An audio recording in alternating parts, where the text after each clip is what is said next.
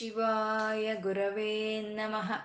ಓಂ ಶ್ರೀ ಮಹಾಗಣಾಧಿಪತಯೇ ನಮಃ. ಓಂ ಶ್ರೀ ಲಲಿತಾಂಬಿಕಾಯೇ ನಮಃ.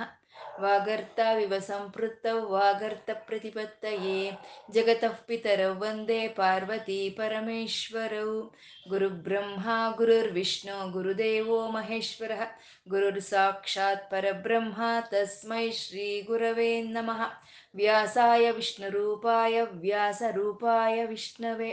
ಶ್ರುತಿಸ್ಮೃತಿಪುರಾಣಾನಾಂ ಆಲಯಂ ಕರುಣಾಲಯಂ ನಮಾಮಿ ಭಗವತ್ಪಾದಶಂಕರಂ ಲೋಕಶಂಕರಂ. ಅಜ್ಞಾನಾಂ ಜಾಹ್ನವೀತೀರ್ಥಂ ವಿದ್ಯಾತೀರ್ಥಂ ವಿವೇಕಿನಾಂ ಸರ್ವೇಷಾಂ ಸುಖದಂ ತೀರ್ಥಂ ಭಾರತೀತೀರ್ಥಮಾಶ್ರಯೇ. ಶಿವಾಯ ವಿಷ್ಣುರೂಪಾಯ ಶಿವರೂಪಾಯ ವಿಷ್ಣವೇ. ಓಂ ನಮೋ ಭಗವತೆ ವಾಸುದೇವಾಯ ಶ್ರೀಮಾತ್ರೇ ನಮಃ.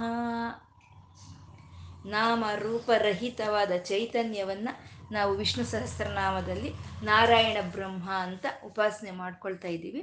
1000 ನಾಮಗಳು ಒಬ್ಬೊಂದೇ, 1000 ರೂಪಗಳು ಒಬ್ಬೊಂದೇ. ಆ ಪರಮಾತ್ಮನಲ್ಲಿ ಇರೋಂಥ ಗುಣಗಳನ್ನು ನಾವಿಲ್ಲಿ ನಾಮಗಳನ್ನಾಗಿ ಹೇಳ್ಕೊಳ್ತಾ ಇರೋದು. ಪರಮಾತ್ಮ ವೃಷಾಹಿ ಅಂತಂದ್ರು. ವೃಷ ಅಂದರೆ ಧರ್ಮ, ಪುಣ್ಯ, ಯಜ್ಞ. ಅಹ ಅಂತಂದರೆ ಹಗಲು ಅಂತ. ಅಂದರೆ ನಾವು ಯಾವತ್ತಿನ ದಿನ ನಾವು ಧರ್ಮವಾಗಿರ್ತೀವೋ, ಅಂದರೆ ನಮ್ಮ ಕೆಲಸ ನಾವು ಮಾಡ್ಕೊಳ್ತಾ ಬೇರೆಯವರಿಗೆ ಸ್ವಾರ್ಥ ಬಿಟ್ಟು ಒಂದು ಸಹಾಯವನ್ನು ಮಾಡೋ ಅಂಥ ಅವಕಾಶ ಯಾವತ್ತು ಬರುತ್ತೋ, ಯಾವತ್ತು ಹರಿನಾಮ ಸ್ಮರಣೆ ಬರುತ್ತೋ ಆವತ್ತಿನ ದಿನವೇ ಸುದಿನ ಅಂತ ಹೇಳೋದು. ಅಂದರೆ ಇವತ್ತು ನಮಗೊಂದು ಪ್ರಮೋಷನ್ ಸಿಕ್ತು, ಏನೋ ಒಂದು ಆಸ್ತಿ ಪಾಸ್ತಿ ಬಂತು ಅಂದರೆ ಅದೆಲ್ಲ ಸುದಿನ. ಸುದಿನೇ ಅದೆಲ್ಲ ಬೇಕು ನಮಗೆ, ಆದರೆ ಅದು ಮಾತ್ರ ಸುದಿನ ಅಲ್ಲ. ನಮ್ಗೆ ಎಷ್ಟು ಐಶ್ವರ್ಯ ಇದ್ರೂ ನಮ್ಗೆ ಆರೋಗ್ಯ ಇರಬೇಕಲ್ವಾ, ನಮ್ಮ ಇಂದ್ರಿಯಗಳು ಸಹಕರಿಸ್ಬೇಕಲ್ವಾ, ನಮ್ಮ ಕೆಲಸ ನಾವು ಮಾಡಿಕೊಂಡ್ವಾ, ಬೇರೆಯವ್ರಿಗೆ ಒಂದು ಸಹಾಯ ಮಾಡಿದ್ವಾ, ಒಂದು ಹರಿನಾಮ ಸ್ಮರಣೆ ಮಾಡಿದ್ವಾ, ಅದೇ ಭಗವಂತನ ದಿನ ಅಂತ ಹೇಳೋದು. ಅದೇ ವೃಷಾಹಿ ಅಂತ ಹೇಳಿದ್ರು. ಅಂಥ ವೃಷಾಹಿಯಾದ ಪರಮಾತ್ಮ ಅವನು ವೃಷಭನು ಅಂತಂದರೆ ಅಗ್ನಿಸ್ವರೂಪನು. ಸೂರ್ಯನಿಂದ ಒಂದು ಸೂರ್ಯನಲ್ಲಿ ಇರೋವಂಥ ಕಿರಣಗಳನ್ನ ಭೂಮಿ ಮೇಲಕ್ಕೆ ವರ್ಷಿಸ್ತಾ ಈ ಭೂಮಿ ಮೇಲೆ ಇರೋ ನೀರನ್ನು ಆವಿರಿ ಮಾಡದೆ ಏನಂತಾರೆ ಅದನ್ನ ಕನ್ನಡದಲ್ಲಿ, ಅದನ್ನ ನೀರನ್ನು ಇಂಗಿಸ್ತಾ ಮಳೆಯನ್ನು ತರ್ತಾನೆ ಭೂಮಿ ಮೇಲಕ್ಕೆ. ಅಂದರೆ ಮಳೆಯನ್ನೇ ಅಲ್ಲ, ಧರ್ಮಾರ್ಥ ಕಾಮ ಮೋಕ್ಷಗಳಿಗಾಗಿ ನಾವೇನು ಪ್ರಯತ್ನ ಮಾಡ್ತೀವೋ, ಏನು ಯಾಗಗಳನ್ನು ಮಾಡ್ತೀವೋ ಅವನ್ನ ವರಗಳನ್ನು ಸುರಿಸೋ ಅಂತ ಅವನೇ ವೃಷಭ ಅಂತಂದ್ರು, ವಿಷ್ಣು ಅಂತಂದ್ರು. ಅಂದರೆ ಅವನು ಯಾವ ರೀತಿ ವ್ಯಾಪಿಸ್ಕೊಂಡಿದ್ದಾನೆ ಈ ಪ್ರಪಂಚದಲ್ಲಿ ಅಂತಂದರೆ, ನಾವು ಮಾಡೋ ಕೆಲಸಗಳಲ್ಲಿ ಧರ್ಮವಾಗಿ, ನಾವು ಮಾಡೋ ಯಜ್ಞಗಳಲ್ಲಿ ನಿಸ್ವಾರ್ಥ ಸೇವೆಯಾಗಿ, ಅದರಿಂದ ಬರುವಂಥ ಪುಣ್ಯವೂ ಅವನೇ. ಆ ಪುಣ್ಯದಲ್ಲಿ ಎಲ್ಲ 3 ಅಗ್ನಿಗಳಲ್ಲೂ ಮತ್ತೆ ಆ ಉ ಮ ಅನ್ನೋ ಒಂದು ಪ್ರಣವದಲ್ಲೂ ಮತ್ತೆ ಈ ಮೂರು ವಿಧವಾದ ಒಂದು ವೇದಗಳು, 4 ವೇದಗಳಲ್ಲೂ ತುಂಬಿಕೊಂಡಿರೋ ಅಂತ ಅವನೇ ಅವನು ವಿಷ್ಣು ಅಂತ ವೃಷಪರ್ವ ಅಂತಂದ್ರು. ವೃಷಪರ್ವ ಅಂತಂದ್ರೆ ಈ ಎಲ್ಲ ಧರ್ಮಗಳು ಅನೇಕವಾಗಿದೆ, ಧರ್ಮಗಳೆಲ್ಲನೂ ಅನೇಕವಾಗಿರುವಂಥ ಧರ್ಮಗಳಲ್ಲಿ ಪರ್ವಗಳಾಗಿದೆ, ಅಂದರೆ ಭಾಗಗಳಾಗಿದೆ. ಅಂದರೆ ಒಂದು ಕಬ್ಬಿನ ಜಲ್ಲೆಯಲ್ಲಿ ಆ ಗಿಣ್ಣಿರುತ್ತೆ, ಅದು ಭಾಗಗಳಾಗಿ ಕಾಣಿಸುತ್ತೆ, ಆದರೆ ಆ ಜಲ್ಲೆ ಒಂದೇ ಅಲ್ವಾ, ಕಬ್ಬಿನ ಜಲ್ಲೆ ಒಂದೇ. ಹಾಗೆ ಅನೇಕವಾದ ಧರ್ಮಗಳನ್ನು ಪರಮಾತ್ಮ ಈ ಭೂಮಿ ಮೇಲಕ್ಕೆ ವರ್ಷಿಸಿದ್ದಾನೆ. ಆ ಎಲ್ಲ ಧರ್ಮಗಳು ಪರಮಾತ್ಮನ ಕಡೆ ಕರ್ಕೊಂಡು ಹೋಗುವಂಥವೇ ಆ ಸೋಪಾನಗಳು, ಅವೇ ಪರ್ವಗಳು ಅಂತ. ಆ ಎಲ್ಲ ಸೋಪಾನಗಳನ್ನು ಹತ್ತಿ ಹೋದಾಗ ಭಕ್ತನು ಭಗವಂತನ ಕಡೆ ಸೇರಿಸೋ ಅಂಥ ಚೈತನ್ಯವೇ ಅದೇ ವೃಷಪರ್ವ ಅಂತ ಹೇಳಿದ್ರು. ವೃಷೋದರಹ, ವೃಷ ಅಂದರೆ ಮುಖ್ಯವಾದಂಥ ಒಂದು ಇದು ಅಂದರೆ ಅಗ್ನಿ ಅಂತ. ಆ ಪರಮಾತ್ಮ ಅಗ್ನಿ ಸ್ವರೂಪದಲ್ಲಿದ್ದಾನೆ. ತನ್ನ ಉದರದಲ್ಲಿ ಸಂತಾನೋತ್ಪತ್ತಿಯ ಅಗ್ನಿಯನ್ನ, ಬಡವಾಗ್ನಿಯನ್ನ, ದಾವಾಗ್ನಿಯನ್ನ, ಒಂದು ಜಠರಾಗ್ನಿಯನ್ನ, ಒಂದು ಪ್ರಣವದ ಒಂದು ಪ್ರಳಯಾಗ್ನಿಯನ್ನ, ಒಂದು ಪ್ರಳಯ ಕಾಲದಲ್ಲಿ ಒಂದು ಅಗ್ನಿ ಸ್ವರೂಪ ಎಲ್ಲ ತನ್ನ ಹೊಟ್ಟೆಯಲ್ಲೇ ಇಟ್ಕೊಂಡು ಆ ಎಲ್ಲ ಅಗ್ನಿಗಳನ್ನು ಎಲ್ಲ ಪ್ರಾಣಿಗಳ ಹೊಟ್ಟೆಯಲ್ಲಿ ಇಟ್ಟಿರೋ ಅಂತ ಪರಮಾತ್ಮ ಅವನು ವೃಷೋದರಹ. ವರ್ಧನ, ಅಭಿವೃದ್ಧಿಗೊಳಿಸ್ತಾ ಇದ್ದಾನೆ ಅವನು. ಒಂದು ಸಣ್ಣದಾದ ಒಂದು ಬೀಜದಿಂದ ಒಂದು ವೃಕ್ಷ ಬೆಳೆಯೋಗಿ ಮಾಡ್ತಾ ಇದ್ದಾನೆ. ಒಂದು ಸಣ್ಣದಾದ ಶಿಶುವಿನಿಂದ ಒಂದು 6 ಅಡಿ ಎತ್ತರ ಬೆಳೆಯೋ ಅಷ್ಟು ಅಭಿವೃದ್ಧಿ ಪಡಿಸ್ತಾ ಇದ್ದಾನೆ. ಅಷ್ಟೇ ಅಲ್ಲ, ಒಂದು ಭಕ್ತಿಯಲ್ಲಿ ಆಗ್ಬೋದು, ಒಂದು ಜ್ಞಾನದಲ್ಲಾಗ್ಬೋದು, ಒಂದು ಆಧ್ಯಾತ್ಮಿಕ ಒಂದು ಇದರಲ್ಲೇ ಆಗ್ಬೋದು, ಅಥವಾ ಒಂದು ವೈಯಕ್ತಿಕವಾದಂಥ ಒಂದು ಇದರಲ್ಲಾಗ್ಬೋದು, ಭಕ್ತರನ್ನೆಲ್ಲ ಅಭಿವೃದ್ಧಿಗೊಳಿಸೋ ಅಂಥವನು ಅವನು ವರ್ಧನಃ, ವರ್ಧಮಾನಃ. ಅವನು ಅಭಿವೃದ್ಧಿಗೊಳಿಸ್ತಾ ಇದ್ದಾನೆ. ಅಭಿವೃದ್ಧಿಗೊಳಿಸ್ತಾ ಹೋಗ್ತಾ ಇದ್ದ ತಾನು ಅಭಿವೃದ್ಧಿ ಆಗ್ತಾ ಇದ್ದೀನಿ ಅನ್ನೋ ಹಾಗೆ ನಮಗೆ ಗೋಚರವಾಗ್ತದೆ. ಅಂದರೆ ಯಾವಾಗ ಆ ಪರಮಾತ್ಮನ ಮೇಲೆ ನಮಗೆ ಒಂದು ಭಕ್ತಿ ಅನ್ನೋದು ಹುಟ್ಟುತ್ತೋ, ಅದು ಅವನ ಅಭಿವೃದ್ಧಿಗೊಳಿಸ್ತಾನೋ, ಅವಾಗೆ ಪರಮಾತ್ಮನ ಎಲ್ಲ ಕಡೆ ತುಂಬಿಕೊಂಡಿದ್ದಾನೆ ಅನ್ನೋ ಹಾಗೆ ಅವನ ಅಭಿವೃದ್ಧಿ ಹೊಂದೋ ಅಂತ ಅವನು ವರ್ಧಮಾನ ವಿವಿಕ್ತ, ನಿಜ ಅವನು ಬೆಳೆಸ್ತಾ ಇದ್ದಾನೆ, ಅವನು ಬೆಳೀತಾ ಇದ್ದಾನೆ. ಆದರೆ ವಿವಿಕ್ತ ಅಂದರೆ ಅವನು ಯಾವುದಕ್ಕೂ ಅಂಟ್ಕೊಂಡಿಲ್ಲ. ಸೂರ್ಯನ ಯಾವ ರೀತಿ ದಿನವನ್ನು ಬೆಳೆಸ್ತಾ ತಾನು ಬೆಳೀತಾ ಇದ್ರು ಯಾವುದಕ್ಕೂ ಅವನು ಅಂಟ್ಕೊಳ್ದಲ್ಲ. ಸೂರ್ಯ ಭಗವಂತ ಹೇಗಿದ್ದಾನೋ ಹಾಗೆ ಪರಮಾತ್ಮ ತಾನು ಬೆಳೆಸ್ತಾ ಇದ್ರು, ತಾನು ಬೆಳೆಯೋ ಹಾಗೆ ಕಾಣಿಸ್ತಾ ಇದ್ರು ಯಾವುದಕ್ಕೂ ಅಂಟ್ಕೊಂಡಿಲ್ವ, ಏಕಾಕಿ ಏಕಾಂಗಿ ಅವನು ವಿವಿಕ್ತನು ಅಂತ ಹೇಳೋ ಅಂಥದ್ದು. ಈ ವೃಷಪರ್ವ ಅನ್ನೋದರಲ್ಲಿ ಕರ್ಮಕಾಂಡವನ್ನು ಹೇಳಿದ್ರು, ಈ ವಿವಿಕ್ತ ಅನ್ನೋದರಲ್ಲಿ ಜ್ಞಾನಕಾಂಡವನ್ನು ಹೇಳ್ತಾ ಇದ್ದಾರೆ. ಈ ಕರ್ಮಕಾಂಡ ಜ್ಞಾನಕಾಂಡ ಎರಡು ಸೇರಿರೋದೇ ಶ್ರುತಿ ಸಾಗರ ಅಂತ. ಆ ಸಾಗರದಲ್ಲಿ ಹೋಗಿ ಸೇರೋದಕ್ಕೆ ನದಿಗಳು ಯಾವ ರೀತಿ ಒಂದು ಲಕ್ಷ್ಯವನ್ನು ಹೊಂದಿರುತ್ತೋ ಆ ರೀತಿ ಎಲ್ಲ ವೇದಗಳು ಪರತತ್ವವನ್ನು ಸೇರ್ಕೊಳ್ಳೋದಕ್ಕೆ ಆ ಲಕ್ಷ್ಯವನ್ನು ಹೊಂದಿರೋ ಅಂಥವೇ ಶ್ರುತಿ ಸಾಗರ ಅಂತ ಇಲ್ಲಿ ಒಂದು ಆ ವೇದನಾದ ಪರಮಾತ್ಮನನ್ನ ಆ ಕರ್ಮಕಾಂಡ ಜ್ಞಾನಕಾಂಡಗಳಿಂದ ಕೂಡಿರೋ ಅಂಥದ್ದೇ ಪರಮಾತ್ಮನನ್ನ ನಾವು ಸೇರ್ಕೊಳ್ಳೋ ಅಂಥ ಸೋಪಾನಗಳು ಅಂತ ಇಲ್ಲಿ ಹೇಳ್ತಾ ಇರೋವಂಥದ್ದು. ಮತ್ತೆ ಇನ್ನೊಂದು ಮುಂದಿನ ಶ್ಲೋಕ ಅನ್ನೋದು ಒಂದು ಅದು 29ನೇ ಶ್ಲೋಕ, 10 ನಾಮಗಳಿಂದ ಕೂಡಿರೋ ಅಂಥದ್ದು. ಸುಭುಜ ದುರ್ಧರೋ ವಾಗ್ಮಿ ಮಹೇಂದ್ರೋ ವಸುಧೋ ವಸುಹು ನೈಕರೂಪೋ ಬೃಹದ್ರೂಪ ಶಿಪ್ ವಿಷ್ಟ ಪ್ರಕಾಶಣ. 10 ನಾಮಗಳಿಂದ ಕೂಡಿದೆ. ಸುಭುಜ ದುರ್ಧರ ವಾಗ್ಮಿ ಮಹೇಂದ್ರ ವಸುಧಃ ವಸುಹು ನೈಕರೂಪ ಬೃಹದ್ರೂಪ ಶಿಪಿವಿಷ್ಟ ಪ್ರಕಾಶನ ಅಂತ 10 ನಾಮಗಳಿಂದ ಕೂಡಿರುವಂಥ ಶ್ಲೋಕ ಇದು. ಸುಭುಜ ಪರಮಾತ್ಮ ಸುಭುಜ, ಭುಜಗಳ ಶಕ್ತಿ ಅಂತಂದರೆ ಅದು ಪರಿಪಾಲನೆ ಮಾಡೋ ಅಂಥದ್ದು ಭುಜಗಳ ಶಕ್ತಿ, ಮತ್ತು ರಕ್ಷಣೆ ಮಾಡೋ ಅಂಥದ್ದನ್ನೇ ಭುಜಗಳ ಶಕ್ತಿ ಅಂತ ಹೇಳೋದು. ಅಂದರೆ ಇವಾಗ ನಾವು ಯಾರಿಗಾದ್ರೂ ಏನಾದರೂ ಕೊಡಬೇಕು ಕೈಯಿಂದ ಕೊಡಬೇಕು ಅಂದರೆ ನಮ್ಮ ಭುಜಗಳಿಗೆ ಶಕ್ತಿ ಇರಬೇಕು. ಆ ಭುಜಗಳಿಗೆ ಶಕ್ತಿ ಇದ್ದರೆ ನಾವು ಯಾರಿಗಾದ್ರೂ ಏನಾದರೂ ಕೊಡ್ತೀವಿ. ಅಥವಾ ಯಾರಾದರೂ ಏನಾದರೂ ನಮಗೆ ಹಾನಿ ಮಾಡೋಕ್ಕೆ ಬಂದರು, ನಮ್ಮನ್ನು ನಾವು ರಕ್ಷಿಸ್ಕೋಬೇಕು ಅಂದರೆ ನಾವು ಕೈ ಅಡ್ಡ ಇಡ್ತೀವಿ. ಆ ಕೈ ಅಡ್ಡ ಇಡಬೇಕು ಅಂದರೆ ಭುಜಗಳಿಗೆ ಶಕ್ತಿ ಇರಬೇಕು. ಅಂದರೆ ಆ ಭುಜ ಶಕ್ತಿಯನ್ನೇ ಪರಿಪಾಲನೆ ಮಾಡೋ ಅಂಥದ್ದು, ಅದೇ ರಕ್ಷಣೆ ಮಾಡೋ ಅಂಥದ್ದು ಅಂತ. ಅದಕ್ಕೆ ಈ ಪುರುಷ ಸೂಕ್ತದಲ್ಲಿ ಹೇಳ್ತಾರೆ, ವಿರಾಟ್ ವಿಗ್ರಹನಾದ ನಾರಾಯಣನಿಂದ ಅವನ ಮುಖದಿಂದ ವೇದ ಪಂಡಿತರು ಜನ್ಮವನ್ನು ತಾಳಲು ಬಂದರೆ ಅವನ ಭುಜಗಳಿಂದ ಕ್ಷತ್ರಿಯರು ಹುಟ್ಟಿ ಬರ್ತಾರೆ ಅನ್ನೋದನ್ನ ನಾವು ಕೇಳಿದ್ದೀವಲ್ವ. ಅಂದರೆ ಅದೇನೋ ಸುಮ್ಮನೆ ಹೇಳಿದಾರ ಹಾಗೆ ಅಂತಂದರೆ, ವೇದ ಪಂಡಿತರು ಅಂದರೆ ಅದು ವಾಕ್ ಜ್ಞಾನ. ಈ ವಾಕ್ಕೂಟ ಜ್ಞಾನಕೂಟವಾದಂಥ ಪರಮಾತ್ಮನ ಮುಖದಿಂದ ವೇದ ಪಂಡಿತರು ಬಂದಿದ್ದಾರೆ ಅಂತ. ಈ ಭುಜಗಳಿಂದ ಬಾಹೋ ರಾಜನ್ಯಕೃತ ಅಂತ ಅಂದರೆ ಈ ಬಾಹುಗಳಿಂದ ರಾಜರು ಉತ್ಪನ್ನವಾಗಿ ಬರ್ತಾರೆ ಅಂತ. ಅಂದರೆ ಈ ಬಾಹುಗಳು ಅನ್ನೋದು ಪರಿಪಾಲನೆಯನ್ನ ರಕ್ಷಣೆಯನ್ನ ತೋರಿಸುವಂಥ ಶಕ್ತಿ ಇದು. ಹಾಗಾಗಿ ಪರಿಪಾಲನೆ ಮಾಡೋ ಅಂಥವ್ರು, ರಕ್ಷಣೆ ಮಾಡೋ ಅಂಥ ಕ್ಷತ್ರಿಯರು ಪರಮಾತ್ಮನ ಒಂದು ಭುಜಗಳಿಂದ ಹುಟ್ಟಿ ಬರ್ತಾರೆ ಅಂತ ಹೇಳೋ ಅಂಥದ್ದು. ಅಂದರೆ ಯಾವುದಾದ್ರೂ ಸರಿ, ರಕ್ಷಣಾ ಶಕ್ತಿ ಪರಿಪಾಲನಾ ಶಕ್ತಿ ಅಂದರೆ ಅದು ಪರಮಾತ್ಮನ ಭುಜಗಳಿಂದಾನೇ ಬಂದಿರೋ ಅಂಥದ್ದು. ಅಂದರೆ ಭುಜಗಳು ನಾವು ಹೇಳ್ತಾ ಇರ್ತೀವಿ ಎಲ್ಲ ನಮ್ಮ ಭುಜಗಳ ಮೇಲೆ ಇದೆಯಪ್ಪ, ಅವ್ರ ಭುಜಗಳ ಮೇಲೆ ಇದೆ ಜವಾಬ್ದಾರಿ, ಎಲ್ಲ ಭುಜದ ಮೇಲೆ ಹೊತ್ಕೊಂಡಿದ್ದಾನೆ, the whole responsibility is on his shoulder ಅಂತ ಹೇಳ್ತೀವಿ. ನಾವು ಇಂಗ್ಲೀಷಲ್ಲಿ ಹೇಳಿದ್ರು ಅದನ್ನೇ ಹೇಳ್ತೀವಿ. ಮತ್ತೆ ಈ ಬಲಭುಜ ಇದ್ದಂಗ್ರಿ ನನಗೆ ಅಂತ ನಾವು ಹೇಳ್ತಾ ಇರ್ತೀವಿ. ಅಂದರೆ ಭುಜ ಅಂತಂದರೆ ಆ ಜವಾಬ್ದಾರಿಯನ್ನು ಹೊತ್ಕೊಳ್ಳೋ ಅಂಥ ಶಕ್ತಿ ಭುಜದ ಶಕ್ತಿ ಅಂತ ಹೇಳೋದು. ಆ ಜವಾಬ್ದಾರಿನ ಹೊತ್ತು ನಿಂತ್ಕೊಳ್ಳೋ ಅಂಥದ್ದು.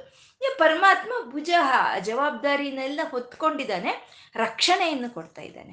ಯಾವ ರೀತಿ ಅವನು ಪರಿಪಾಲನೆ ಮಾಡ್ತಾ ಇದ್ದಾನೆ, ಯಾವ ರೀತಿ ರಕ್ಷಣೆಯನ್ನು ಕೊಡ್ತಾ ಇದ್ದಾನೆ ಪರಮಾತ್ಮ ಅಂತಂದರೆ, ಏನೋ ನನ್ನ ಹತ್ರ ಇದಿದೆ ನೀನು ತಗೋ ಅಂತ ಹೇಳ್ತಾ ಇಲ್ಲ ಅವನು. ಪಾಪ ಯಾರಿಗೆ ಏನು ಬೇಕೋ, ಯಾವ ಉಪಾದಿಗೆ ಯಾವ ಉಪಕರಣ ಬೇಕೋ, ಉಪಾದಿ ಅಂತಂದರೆ ಈ ಶರೀರ, ಯಾವ ಶರೀರಕ್ಕೆ ಯಾವ ಉಪಕರಣಗಳು ಬೇಕೋ ಅದನ್ನೇ ಕೊಡ್ತಾ ಇದ್ದಾನೆ ಪರಮಾತ್ಮ. ಇವಾಗ ಒಂದು ಆಮೆ ಇದೆ, ಅದು ನೀರಲ್ಲಿರುತ್ತೆ, ನೀರಲ್ಲಿ ಒಂದು ವಾಸ ಮಾಡೋದು. ಆ ಆಮೆಯ ಒಂದು ಚರ್ಮ ಅನ್ನೋದು ಅತಿ ಸೂಕ್ಷ್ಮವಾಗಿರುತ್ತೆ. ಆ ಸೂಕ್ಷ್ಮವಾದ ಚರ್ಮ ರಕ್ಷಿಸಲ್ಪಡಬೇಕು ಅಂತ ಹೇಳಿ ಅದಕ್ಕೊಂದು ಚಿಪ್ಪೆಯನ್ನು, ಶೆಲ್ ಅಂತ ಹೇಳ್ತೀವಲ್ವ, ಆ ಶೆಲ್ಲನ್ನು ಕೊಟ್ಟಿದ್ದಾನೆ ಪರಮಾತ್ಮ. ಯಾರಿಗೆ ಕೊಟ್ಟರು? ಆಮೆ ತಂದ್ಕೊಳ್ತಾ, ತನ್ನ ಒಂದು ಚರ್ಮ ರಕ್ಷಣೆ ಆಗ್ಬೇಕು ಅಂತ ಆಮೇನ ತಂದ್ಕೊಳ್ತು ಆ ಒಂದು ಚಿಪ್ಪೆಯನ್ನ, ರಕ್ಷಣಾ ಕವಚವನ್ನ ಪರಮಾತ್ಮ ಕೊಟ್ಟ. ನಿನ್ನ ಒಂದು ಚರ್ಮ ಅತಿ ಸೂಕ್ಷ್ಮವಾಗಿದೆ, ಅದು ರಕ್ಷಿಸಲ್ಪಡಬೇಕು ಅಂತ ಆ ಆಮೆಗೆ ಆ ಚಿಪ್ಪೆಯನ್ನು, ಆ ಶೆಲ್ಲನ್ನು ಕೊಟ್ಟ. ಅದು ಅದಕ್ಕೆ ರಕ್ಷಣೆ ಬೇಕು ಅಂದಾಗ ಅದ್ರೊಳಗೆ ಹೊರಟೋಗ್ಬಿಡುತ್ತೆ. ಅಂಥದ್ದು ಪರಿಪಾಲನೆ ಅಂತಂದರೆ, ಅಂಥದ್ದು ರಕ್ಷಣೆ ಅಂತ ಅಂದರೆ. ಮತ್ತು ಈ ಊಸರವಳ್ಳಿ ಅಂತ ಹೇಳ್ತೀವಿ, ಆ ಊಸರವಳ್ಳಿ ಅದು ಆಹಾರವನ್ನು ಸೇಕರಣೆ ಮಾಡ್ಕೋಬೇಕು ಅಂತಂದರೆ ಅದರಿಂದ ಅದರ ಆಹಾರ ತಪ್ಪಿಸ್ಕೋಬಾರ್ದು ಅಲ್ವಾ. ಹಾಗಾಗಿ ಅದು ಎಲ್ಲಿರುತ್ತೋ ಆ ಬಣ್ಣ ಅದಕ್ಕೆ ಅದಷ್ಟಕ್ಕದೇ ಸಹಜವಾಗ ಬಣ್ಣ ಬಂದ್ಬಿಡುತ್ತೆ. ಅದಕ್ಕೆ ಗುರುತೇ ಸಿಕ್ಕಲ್ಲ, ಇಲ್ಲಿ ಒಂದು ಇದೇ, ಇದು ನನ್ನನ್ನು ತಿನ್ನೋ ಅಂತ ಒಂದು ಇದು ಇದೆ ಅಂತ ಅದಕ್ಕೆ ಗೊತ್ತೇ ಆಗೋದಿಲ್ಲ. ಆ ರೀತಿ ಆ ಬಣ್ಣ ಅನ್ನೋದು ಅದ್ರ ಬದಲಾಯಿಸ್ಕೊಂಡ್ಬಿಡ್ತೆ, ಸಹಜವಾಗಿ ಬದಲಾಯಿಸ್ಕೊಡ್ತೆ. ಯಾರು ಮಾಡಿದ್ರು ಅದನ್ನ? ಪರಮಾತ್ಮನೇ ಕೊಟ್ಟ ಒಂದು ಲಕ್ಷಣವನ್ನ ಅದಕ್ಕೆ. ಮತ್ತೆ ಅದಕ್ಕೆ ವೈರಿಗಳಿಂದ ಅದಕ್ಕೆ ತಪ್ಪಿಸ್ಕೋಬೇಕು ಅಂತಂದ್ರು ಅದು ಎಲ್ಲಿರುತ್ತೋ ಆ ಬಣ್ಣ ಅದನ್ನ ಅದು ಪಡ್ಕೊಂಡ್ಬಿಡುತ್ತೆ. ಅದನ್ನೇ ಕೆಮೋಫ್ಲಾಜ್ ಅಂತ ಹೇಳ್ತೀವಿ ನಾವು. ಆ ರೀತಿ ಲಕ್ಷಣವನ್ನ ಅದಕ್ಕೆ ಇಟ್ಟು, ಆ ರೀತಿ ಗುಣವನ್ನು ಇಟ್ಟು ಅದನ್ನ ಕಾಪಾಡ್ತಾ ಇದ್ದಾನೆ ಪರಮಾತ್ಮ. ಮತ್ತೆ ಈ ಸಮುದ್ರದಲ್ಲಿ ವೇಲಿರುತ್ತೆ. ವೇಲು ಎಲ್ಲ ಮ್ಯಾಮಲ್ಸ್ ಅಲ್ಲಿ ವೇಲ್ ಅನ್ನೋದು ಅತೀ ಭಾರವಾಗಿರೋ ಅಂಥದ್ದು. ಅದು ಅತಿ ಭಾರ, ಅದೆಷ್ಟು ಭಾರ ಅಂದರೆ ಅದ್ರ ಭಾರ ಅದಕ್ಕೆ ತಡೆಯೋಕ್ಕಾಗಲ್ಲ. ಅದಕ್ಕೆ ಅದ್ರ ಭಾರ ಅದ್ರ ಮೇಲೆ ಏನಾದರೂ ಬಿದ್ದರೆ ಅದಕ್ಕೆ ಹೃದಯಾಘಾತ ಅನ್ನೋದು ಆಗೋ ಅಂಥದ್ದು. ಅದಕ್ಕೆ ಅದನ್ನ ಎಲ್ಲಿಟ್ಟಿದ್ದಾನೆ ಪರಮಾತ್ಮ? ನೀರಲ್ಲಿ ಇಟ್ಟಿದ್ದಾನೆ. ಯಾವಾಗಲೂ ನೀರಲ್ಲಿ ಇದ್ದರೆ ನಮ್ಮ ಭಾರ ನಮಗೆ ತಿಳಿಯೋದಿಲ್ಲ. ಹಾಗೆ ಅದ್ರ ಭಾರ ಅದಕ್ಕೆ ತಿಳಿಬಾರ್ದು ಅಂತ ನೀರಿನಲ್ಲಿ ಇಟ್ಟಿದ್ದಾನೆ ಪರಮಾತ್ಮ. ಆ ರೀತಿ ಯಾವ ಒಂದು ಉಪಾಧಿಗಳಿಗೆ ಯಾವ ರೀತಿ ಉಪಕರಣಗಳನ್ನು ಬೇಕೋ ಅದನ್ನು ಕೊಟ್ಟು ಪರಿಪಾಲನೆ ಮಾಡ್ತಾ ರಕ್ಷಣೆ ಮಾಡ್ತಾ ಇರೋವಂಥ ಭುಜಶಕ್ತಿಯೇ ಪರಮಾತ್ಮನ ಭುಜಶಕ್ತಿ ಅನ್ನೋದು. ಅದನ್ನೇ ಇಷ್ಟು ಹೀಗೆ ಯಾರಿಗೆ ಹೇಗೆ ಬೇಕೋ ಅದನ್ನ ಒದಗಿಸ್ಕೊಡ್ತಾ ಈ ಸಮಸ್ತವಾದ ಬ್ರಹ್ಮಾಂಡಗಳನ್ನು ನಿನ್ನ ಭುಜದ ಮೇಲೆ ಹೊತ್ತಿದೆಯಲ್ಲಪ್ಪ, ನೀನು ಸುಭುಜಃ ಅಂತ ಇಲ್ಲಿ ವೇದಗಳು ಸ್ತುತಿಸ್ತಾ ಇದೆ ಪರಮಾತ್ಮನ. ನೀನು ಸುಭುಜಃ, ನಿನ್ನ ಭುಜಗಳು ಸಮಸ್ತವಾದ ಮಂಗಳವನ್ನ ಈ ಸೃಷ್ಟಿಗೆ ಕೊಡ್ತಾ ಇದೆ ಅಂತ ಸುಭುಜಃ ಅಂತ ಇಲ್ಲಿ ಅದು ಸ್ತುತಿಸ್ತಾ ಇವೆ ವೇದಗಳು ಅನ್ನೋದು. ಮತ್ತೆ ಪರಮಾತ್ಮನ ಮಂಗಳ ಮೂರ್ತಿಯನ್ನ ನಾವು ಹೃದಯದಲ್ಲಿ ಧ್ಯಾನಿಸ್ಬೇಕು ಅಂತ ಅಂದರೆ ಆ ಭುಜಗಳು ಹೇಗಿರುತ್ತೆ? ಅಭಯವರಗಳನ್ನು ಕೊಡೋ ಹಾಗಿರುತ್ತೆ. ಮತ್ತೆ 4 ಚತುರ್ಭುಜಗಳನ್ನು ಹೊಂದಿರುತ್ತೆ. ಆ ಚತುರ್ಭುಜಗಳನ್ನು ಹೊಂದಿದ್ದು ಧರ್ಮ, ಅರ್ಥ, ಕಾಮ, ಮೋಕ್ಷಗಳನ್ನು 4 ಕೊಡ್ತಾ ಶಂಖ, ಚಕ್ರ, ಪದ್ಮ, ಗದಗಳ ಆಯುಧಗಳನ್ನು ಧರಿಸಿ ಇರುವಂಥ ಚತುರ್ಭುಜಗಳು, ಅಷ್ಟಭುಜಗಳು, ಅಷ್ಟ ದಿಕ್ಕುಗಳನ್ನು ಪರಿಪಾಲನೆ ಮಾಡುವಂಥ ಅಷ್ಟಭುಜಗಳು. ಯಾಕೆ? ಸಹಸ್ರಾರ ಭುಜಗಳನ್ನು ಹೊತ್ತು ಪರಮಾತ್ಮ ಈ ಸಮಸ್ತ ಸೃಷ್ಟಿಯನ್ನ ತನ್ನ ಭುಜಗಳ ಮೇಲೆ ಹೊತ್ತು ಪರಿಪಾಲನೆ ಮಾಡ್ತಾ ರಕ್ಷಣೆ ಮಾಡ್ತಾ ಇರೋವಂಥ ಶ್ರೀಮನ್ನಾರಾಯಣನು ಅವನು ಸುಭುಜ ಅಂತ. ದುರ್ಧರ ಅಂತ ಇದ್ದಾರೆ. ದುರ್ಧರ ಅಂದ್ರೆ ಪರಮಾತ್ಮ ತನ್ನ ಒಂದು ಭುಜಗಳಿಂದ ಎಲ್ಲವನ್ನು ಹೊತ್ಕೊಂಡಿದ್ದಾನೆ. ಎಲ್ಲ ಜವಾಬ್ದಾರಿ ಅವನ ಮೇಲೆ ಇದೆ, ಅವನೇ ಹೊತ್ಕೊಂಡಿದ್ದಾನೆ.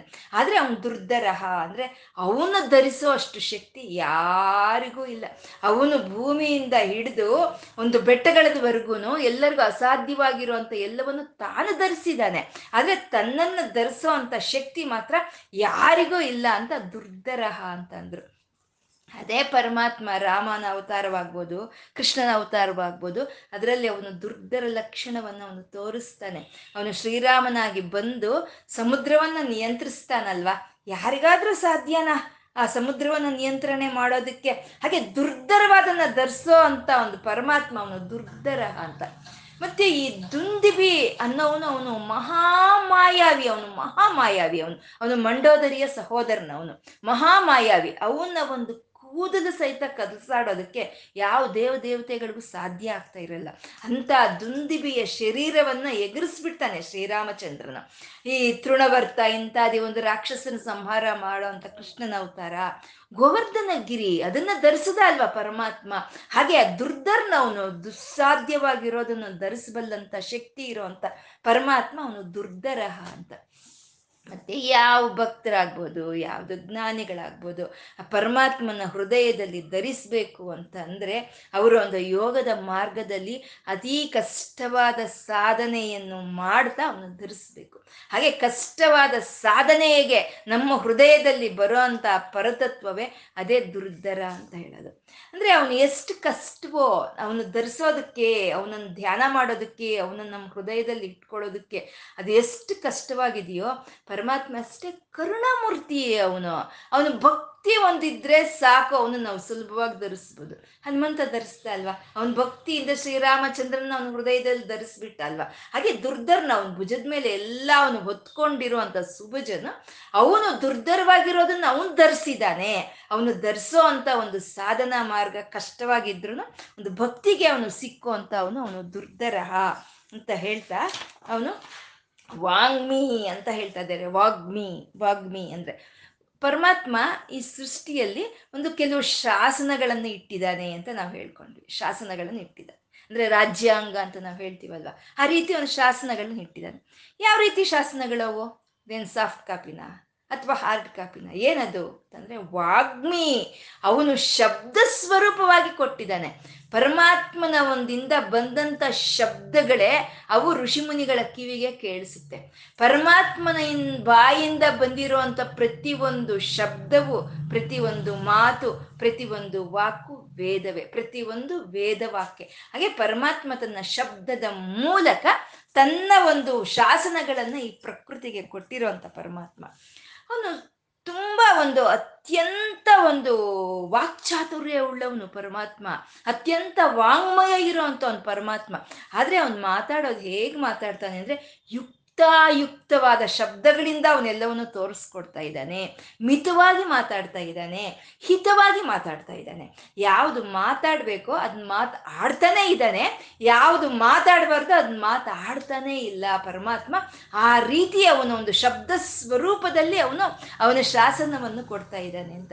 ಇದನ್ನೇ ವಾಲ್ಮೀಕಿ ಶ್ರೀರಾಮಚಂದ್ರನನ್ನ ಅವರು ಹೊಗಳ್ತಾರೆ.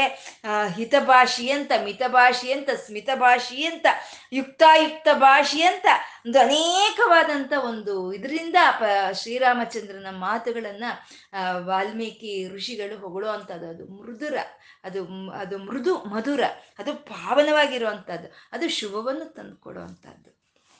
ಮತ್ತು ಕೃಷ್ಣನಾದರೂ ಅಷ್ಟೇ, ಕೃಷ್ಣನ ಮಾತುಗಳಂತೂ ಇನ್ನು ಹೇಳೋ ಹಾಗೆ ಇಲ್ಲ. ನಮಗೆ ಪುರಾಣಗಳು ಶ್ರೀರಾಮಚಂದ್ರನನ್ನು, ಕೃಷ್ಣನನ್ನು ನಮಗೆ ಯಾವಾಗಲೂ ಪರಿಚಯಿಸ್ತಾನೆ ಇರುತ್ತೆ, ಅವನ ಬಗ್ಗೆ ಹೇಳ್ತಾನೆ ಇರುತ್ತೆ ಪುರಾಣಗಳು ಎಲ್ಲ. ಆದರೂ ಸರಿ, ಶ್ರೀರಾಮನಾಗಲಿ ಕೃಷ್ಣನಾಗಲಿ ಆಡಿರೋ ಒಂದು ಮಾತಾದರೂ ಒಂದು ಅಕ್ಷರವಾದರೂ ವೃದ್ಧ ಆಗಿದೆಯಾ? ಅವ್ರ ಬಾಯಿಂದ ಬಂದಿರೋವಂಥ ಪ್ರತಿಯೊಂದು ಅಕ್ಷರವು, ಪ್ರತಿಯೊಂದು ವಾಕು ವೇದವಾಕ್ಯ ಆಗಿರುವಂಥದ್ದು. ಪ್ರತಿಯೊಂದು ಮಾತು, ಪ್ರತಿಯೊಂದು ವಾಕು ಒಂದು ಅಗಾಢವಾದಂಥ ಒಂದು ಅರ್ಥಗಳನ್ನು, ಅಗಾಢವಾದಂಥ ಒಂದು ಸಂದೇಶಗಳನ್ನು ಕೊಡೋ ಅಂಥ ಪರಮಾತ್ಮ ಅವನು ವಾಗ್ಮಿ ಅಂತ, ವಾಕ್ಚಾತುರ್ಯ ಉಳ್ಳವನು ಅಂತ. ಮತ್ತು ವಾಗ್ಮಿ ಅಂತಂದರೆ ಯಥಾವತ್ತಾಗಿ ಏನಿದೆಯೋ ಅದನ್ನ ತಿಳಿಸ್ಕೊಡೋ ಅಂಥವನೇ ಅವನೇ ವಾಗ್ಮಿ ಅಂತ. ವಾಕಂದರೆ ಶಬ್ದ ಅಂತ. ತಿಳಿಸ್ಕೊಡ್ತಾನೆ ರೀ ಅವನು, ಅವನು ನಮಗೆ ಯಥಾವತ್ತಾಗಿ ತಿಳಿಸ್ಕೊಡ್ತಾನೆ.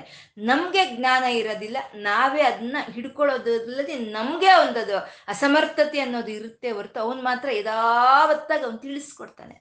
ಮಲಗಿದ್ದೀವಿ, ನಿದ್ದೆ ಮಾಡ್ತಾ ಇದ್ದೀವಿ, ಮಲಗಿದ್ದೀವಿ, ಯಾವುದೋ ಒಂದು ಹುಳ ಬಂತು, ಆ ಶಬ್ದ ರೂಪದಲ್ಲಿ ಪರಮಾತ್ಮ ತೋರಿಸ್ಕೊಡ್ತಾನೆ, ಅಲ್ಲೇನೋ ಬರ್ತಾ ಇದೆ ಅಂತ ತೋರಿಸ್ಕೊಡ್ತಾನೆ, ಯಥಾವತ್ತಾಗಿ ತೋರಿಸ್ಕೊಡ್ತಾನೆ.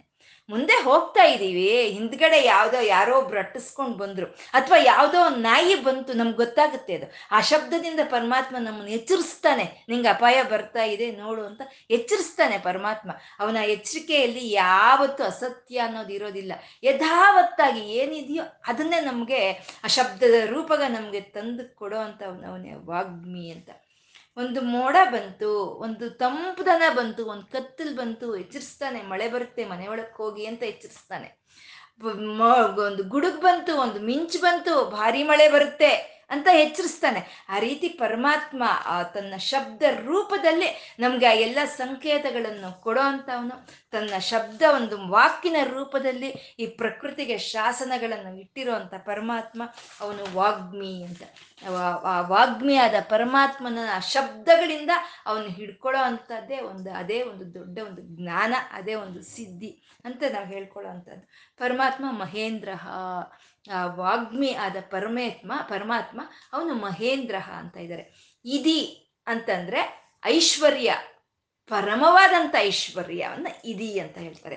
ಅಂದ್ರೆ ಆ ಪರಮವಾದಂಥ ಐಶ್ವರ್ಯ ಹೊಂದಿರೋ ಅಂತ ಅವನು ಅವನು ಇಂದ್ರನು ಅಂತ. ಆ ಇದಿ ಅಂದ್ರೆ ಸಂಸ್ಕೃತ, ಇದಿ ಅಂದ್ರೆ ಸಂಸ್ಕೃತ, ಅದರಲ್ಲಿ ಪರಮವಾದಂಥ ಒಂದು ಐಶ್ವರ್ಯಗಳು ಅಂತ ಅರ್ಥ. ಇದಿ ಅಂದ್ರೆ ಆ ಪರಮವಾದ ಐಶ್ವರ್ಯಗಳು ಯಾರು ಹೊಂದಿದಾರೋ ಅವನೇ ಇಂದ್ರನು ಅಂತ ಹೇಳುವಂಥದ್ದು.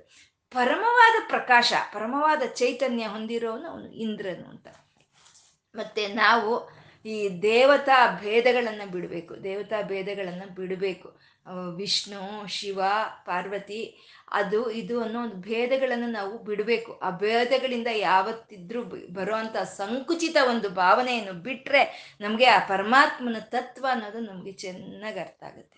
ಇವಾಗ ಇಂದ್ರ ಅಂದರು, ಇಲ್ಲಿ ವಿಷ್ಣುವನನ್ನ ಇಂದ್ರ ಅಂತ ಕರೀತಾ ಇದ್ದಾರೆ. ಇದೇನು ಇಂದ್ರನ ಹೆಸರು ನಾವು ವಿಷ್ಣುವಿಗೆ ಇಟ್ಬಿಟ್ರಾ ಹಾಗೆ ಅಂತಂದ್ರೆ, ಇಂದ್ರನ ಹೆಸರು ವಿಷ್ಣುವಿಗೆ ಇಡ್ಲಿಲ್ಲ, ಪರಬ್ರಹ್ಮನ್ಗೆ ಇಡ್ಲಿಲ್ಲ.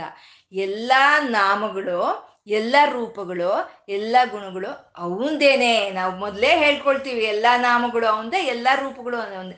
ಯಾವ ನಾಮವಾದರೂ ಅವನಿಗೆ ಹೊಂದುತ್ತೆ, ಯಾವ ರೂಪವಾದರೂ ಅವನಿಗೆ ಹೊಂದುತ್ತೆ. ಆ ನಾಮ, ಆ ರೂಪಗಳನ್ನು, ಆಯಾ ಲಕ್ಷಣಗಳನ್ನು ಹಿಡಿದು ಅವಕ್ಕವಕ್ ಆ ಹೆಸರು ಬರುವಂಥದ್ದು. ಎಲ್ಲ ಹೆಸರುಗಳು ಆ ಪರಬ್ರಹ್ಮಂದೇ.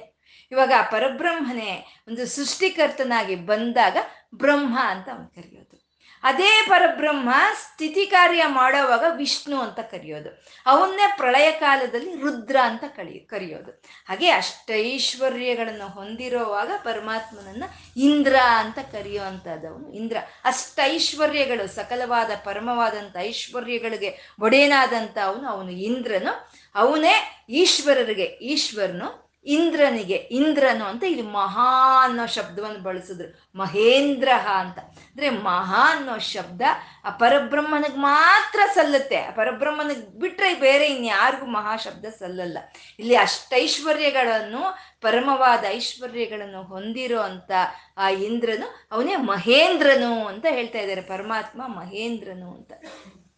ಮತ್ತೆ ಇಂದ್ರ ಅಂತಂದ್ರೆ ಸೂರ್ಯನ, ಮಧ್ಯಾಹ್ನದ ಸೂರ್ಯನನ್ನ ಇಂದ್ರ ಅಂತ ಹೇಳ್ತಾರೆ ಅಂತ ನಾವು ಹೇಳ್ಕೊಂಡಿದ್ದೀವಿ. ಬೆಳಗಿನ ಸೂರ್ಯನನ್ನ ಮಿತ್ರ ಅಂತ, ಮಧ್ಯಾಹ್ನದ ಸೂರ್ಯನನ್ನ ಇಂದ್ರ ಅಂತ, ಸಂಜೆಯ ಸೂರ್ಯನನ್ನ ಅಗ್ನಿ ಅಂತ ಹೇಳ್ತಾರೆ. ಮಧ್ಯಾಹ್ನದ ಸೂರ್ಯನನ್ನ ಇಂದ್ರ ಅಂತ ಯಾಕೆ ಹೇಳ್ತಾರೆ ಅಂದ್ರೆ, ಆ 12 ಗಂಟೆ ಸಮಯದಲ್ಲಿ ಒಂದು ಸಂಪೂರ್ಣವಾದ ಚೈತನ್ಯ ಇರುತ್ತೆ, ಸಂಪೂರ್ಣವಾದ ಪ್ರಕಾಶ ಇರುತ್ತೆ. ಆ ಸಂಪೂರ್ಣವಾದ ಚೈತನ್ಯ ಪ್ರಕಾಶ ಹೊಂದಿರುವಂಥ ಸೂರ್ಯನೇ ಅವನೇ ಇಂದ್ರನು. ಆ ಸೂರ್ಯನಿಗೂ ಆ ಚೈತನ್ಯವನ್ನು ಕೊಡ್ತಾ ಇರೋಂಥ ಪರಬ್ರಹ್ಮನೇ ಅವನೇ ಮಹೇಂದ್ರನು. ಅಂದರೆ ಪರಮವಾದ ಐಶ್ವರ್ಯಗಳನ್ನು, ಪರಮವಾದ ಒಂದು ಪ್ರಕಾಶವನ್ನು ಹೊಂದಿರೋ ಅಂಥ ಅವನು ಮಹೇಂದ್ರನು ಅಂತ. ವಸುಧಾ ಅಂತ ಇದ್ದಾರೆ, ವಸುಧಾ ಪರಮವಾದ ಐಶ್ವರ್ಯಗಳನ್ನು ಅವನು ಹೊಂದಿದ್ದಾನೆ ಅಂದಮೇಲೆ ಆ ವಸುಧಾ ಆ ಐಶ್ವರ್ಯಗಳನ್ನೆಲ್ಲ ಅವನು ಕೊಡ್ತಾ ಇದ್ದಾನೆ ಈ ಪ್ರಕೃತಿಗೆ, ಈ ಸಮಸ್ತ ಪ್ರಕೃತಿಗೆ, ಈ ಪ್ರಾಣಿಗಳಿಗೆ. ಅವಂದೇ ಆದಂಥ ಐಶ್ವರ್ಯಗಳನ್ನ ಅವನು ಹಂಚಿಕೊಡ್ತಾ ಇದ್ದಾನೆ.